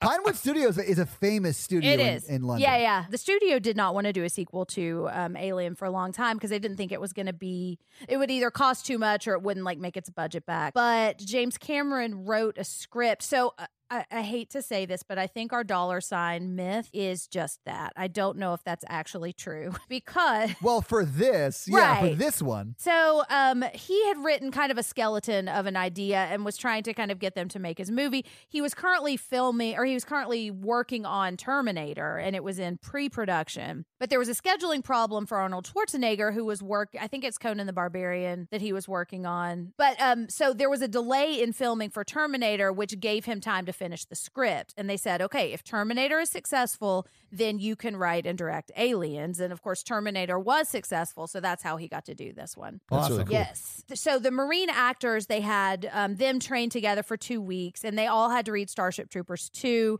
but Ripley and Paul Reiser couldn't do this for like scheduling reasons, and Lieutenant Gorman, could, the actor who played him, couldn't do it either, which I think actually fit yeah, I did too. the way it was shot, because they were, they were yeah. kind of like, they didn't have that bond with the rest of the cast. So James Remar, do you guys know who he is? Nope. He plays Dexter's dad. He's been in a bunch of other stuff, and you probably recognize him if you saw him. But he was originally cast as Hicks. Um, it wasn't going to be uh, Michael Biehn. The story is he left over creative differences with Cameron, and that was the story for a long time. And then years later, he gave an interview that said he actually had gotten arrested for drug possession and that they weren't going to have time to stop the production to deal with his legal issues, so they ended up firing him. But he is still oh, in the wow, movie. Okay. Um, there was a scene, I think when they're, they're like getting onto the ship or one point, you can see his back because the scene was too expensive for them to reshoot. So he's technically still in it. But they replaced him with Michael Biehn because Michael Biehn had just worked on Terminator, Terminator with mm-hmm. James Cameron. So he's kind of the yeah. go-to. And I think Michael Biehn is great in this. I like James Remar Me a too. lot. So Carrie Henn is the actress who played Newt, who played Newt. This is her only screen credit, and she chose not to pursue acting, and she's now a teacher. So go, Carrie. Oh, that's awesome. I know. Yeah. So this was nominated for seven Academy Awards. Wow. I know. That's it's got- awesome.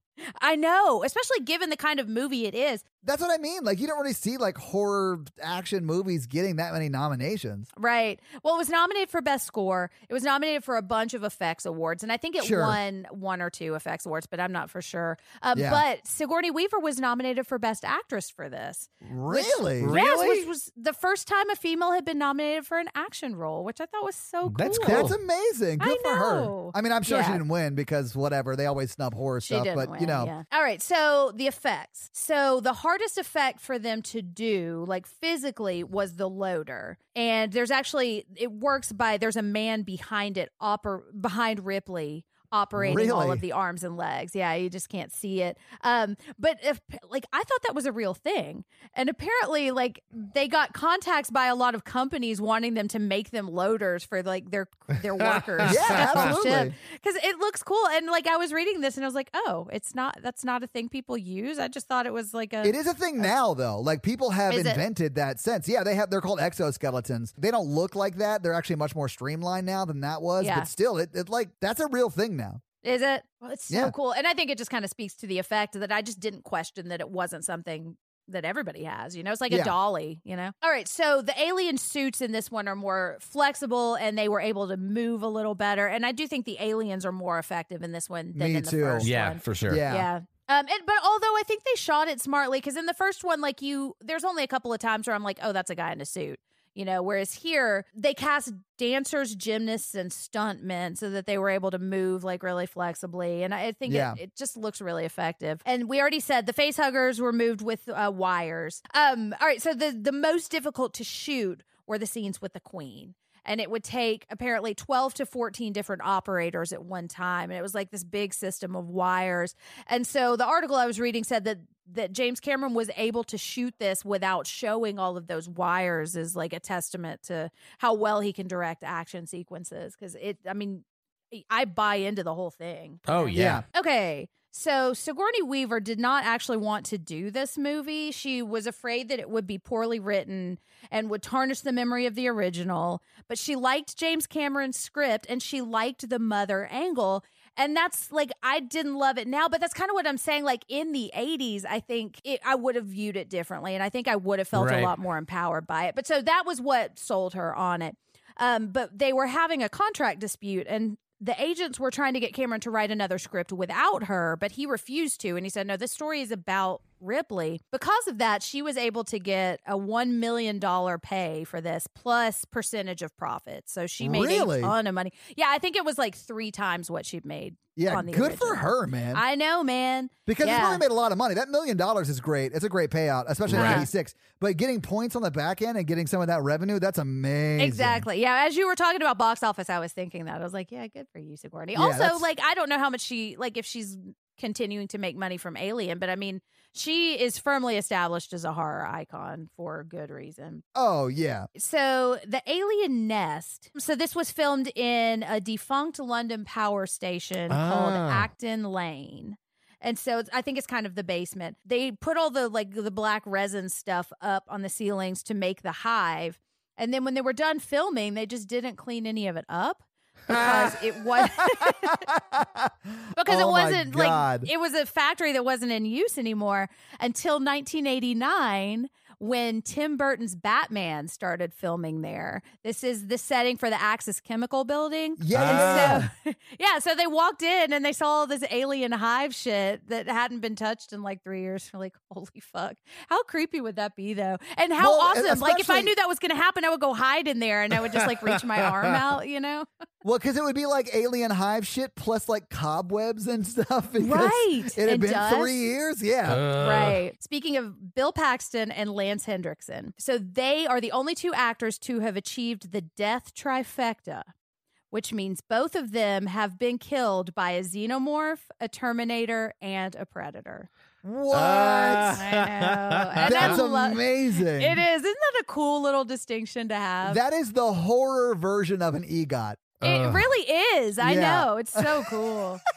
And those are my fun facts. Well, Jen's thank you for your fun facts, Jen. You're welcome. So let's do that scary scale, Jen. All right. Hey, listeners, our scary scale is a scale we use to rank how scary we thought the movie was. Um, it's not a ranking of the quality of the movie. It's how scared we were when we watched it today. Our one example is Ghostbusters. Our ten example is Texas Chainsaw Massacre. All right, Todd. I'm going to give it a three. All right. There were some very creepy moments. There weren't a lot of jump scares, though, so it wasn't super, super scary. Mm-hmm. But the facehugger scene when it's trying to get Ripley and Newt, that was super scary. And there yeah. were a bunch of other like scary moments, intense moments. So I'm going to give it a three. All right, Mikey? I'm also going to give it a three. Nice. Wow, that surprises me, Mike. I, I know you're, like, dead inside. I know it surprises you, but I, I, that facehugger scene like still scares me to it this is. day. And I've seen yeah. that scene like a dozen times, but each time I'm scared of it. Just a t- yes, uh, like you can't even see it, but it's yeah, absolutely, absolutely, yeah. Jen, what do you give it this on the scary scale? I'm gonna give it a two. Wow. Oh, wow, fa- okay. Yeah, wow. I know, which is weird that I'm ranking it lower than Mikey. Can I asked. ask a question? Yeah. If this took place not in space, would that change it for you? I don't know. I mean, that's my favorite pod joke, by the way. Uh, I know the fact oh, that she I hates space it. movies. Although, like, I know you're joking, but like, if it weren't science fiction and I was a little more bought in, I think I probably would have been more scared. You know, sure. And that's the scary scale. All right. So this week, you guys made me watch Aliens, and honestly, thank you very much for that. What are you guys making me watch uh, next week? Next week, Todd. Oh, I'm so excited because we are watching Resident Evil next week. And oh God, Todd. I will say, I think you're gonna like it because this is one I of my. guilty pleasure franchises. This very quickly veers into Mikey movie territory. It, yeah, there's some Mikey movie elements, but there's also some Jen elements yeah. too. So I, I think it'll be fun. Um, I'm also interested as a Twitch person. I'm interested in hearing your thoughts on it too. Yeah, I play. I was a Twitch streamer for like years, and I did play this once, and it scared the shit out of me. Todd, Todd, Todd. I think they're known as Twitch people. I think. Oh, wow. yeah, yeah. Ex- excuse me. Excuse me, right, Jen. Sorry. I'm an expert got, on it. So. I just got Twitch-splained. I mean, I didn't want to do it, but I just didn't see another option. So. That's so funny. So, so guys, watch Resident Evil for watch next week. Yeah. That'll be your homework. Oh, yeah. So, Mikey, do you have a review for us to read? I actually do. All right. Well, while you're bringing it up on your phone, let me tell them how they can have their review read on the podcast. And that is simply to go to your Apple Podcast app and leave us a five-star text review and, you know, write something out that Mikey can read for us and have a little fun with. So, yeah. Mikey, you got a review for us? Yeah. Uh, Cha-Cheese. Cha-Cheese. twenty-one. Cha-Cha-Cha-Cheese. Oh, I like Says, it, Jen. They make a uh, a five-star review uh, called New Favorite Podcast, exclamation point, exclamation oh, point. Aw. Well, uh, thank you. I never leave reviews, but I couldn't resist. I cannot Aww. get Aww. enough of this show. I started with just one show and, and had to then start from the very beginning. I laughed the whole Aww. time, all while listening to my favorite horror movie reviews. Well, thank, well, thank you so much you. for that amazing, amazing review. And guys, if you want to have your review run on the podcast, leave us a five-star review on Apple iTunes. Yeah. Thank you so much. We are a member of the Consequence Podcast Network, so if you would, check out all of their awesome shows like Halloweenies, This Must Be the Gig, Losers Club. And you can check out our shit at horror virgin dot com. And if you want to follow us on social, we are at Horror Virgin everywhere. If you want to follow us all individually, Jen is at Jen Ferratu, Mikey is at M Randolph twenty-four, and I am at Todd J Awesome. And if you can help financially support the show, please do by going to patreon dot com slash horror virgin, where you'll have access to a bunch of great levels and a bunch of great things like bonus episodes. That we have hours and hours of bonus episodes you can binge right now. We've got great exclusive video content. All the episodes have director's cuts of them, so they're a little bit longer and they're available ad-free right now. So it's a lot of great, a lot of great perks, guys. Go check that out. If you can't afford to financially support the show, but still would like to get some daily free Horror Virgin content, go to Horror Virgin's Facebook group and join that awesome, almost a thousand member community right now. It's pretty amazing. I know, man. Well, that's going to be it for us, guys. It I is. think the uh, th- the podcast is going to explode in like seventeen minutes, so we got to get out of here. No, we gotta, we gotta, we gotta go to nuke it from orbit. It's the only way to be sure to be done with the show. Oh, sorry, sorry. Yeah, yeah, yeah. It, you know, it's the only way to be safe, really. It is. So. It really All right. is.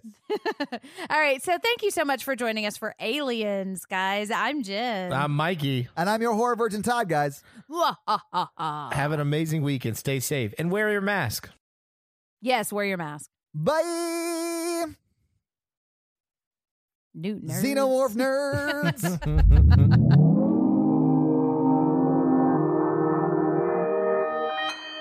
Consequence Podcast Network.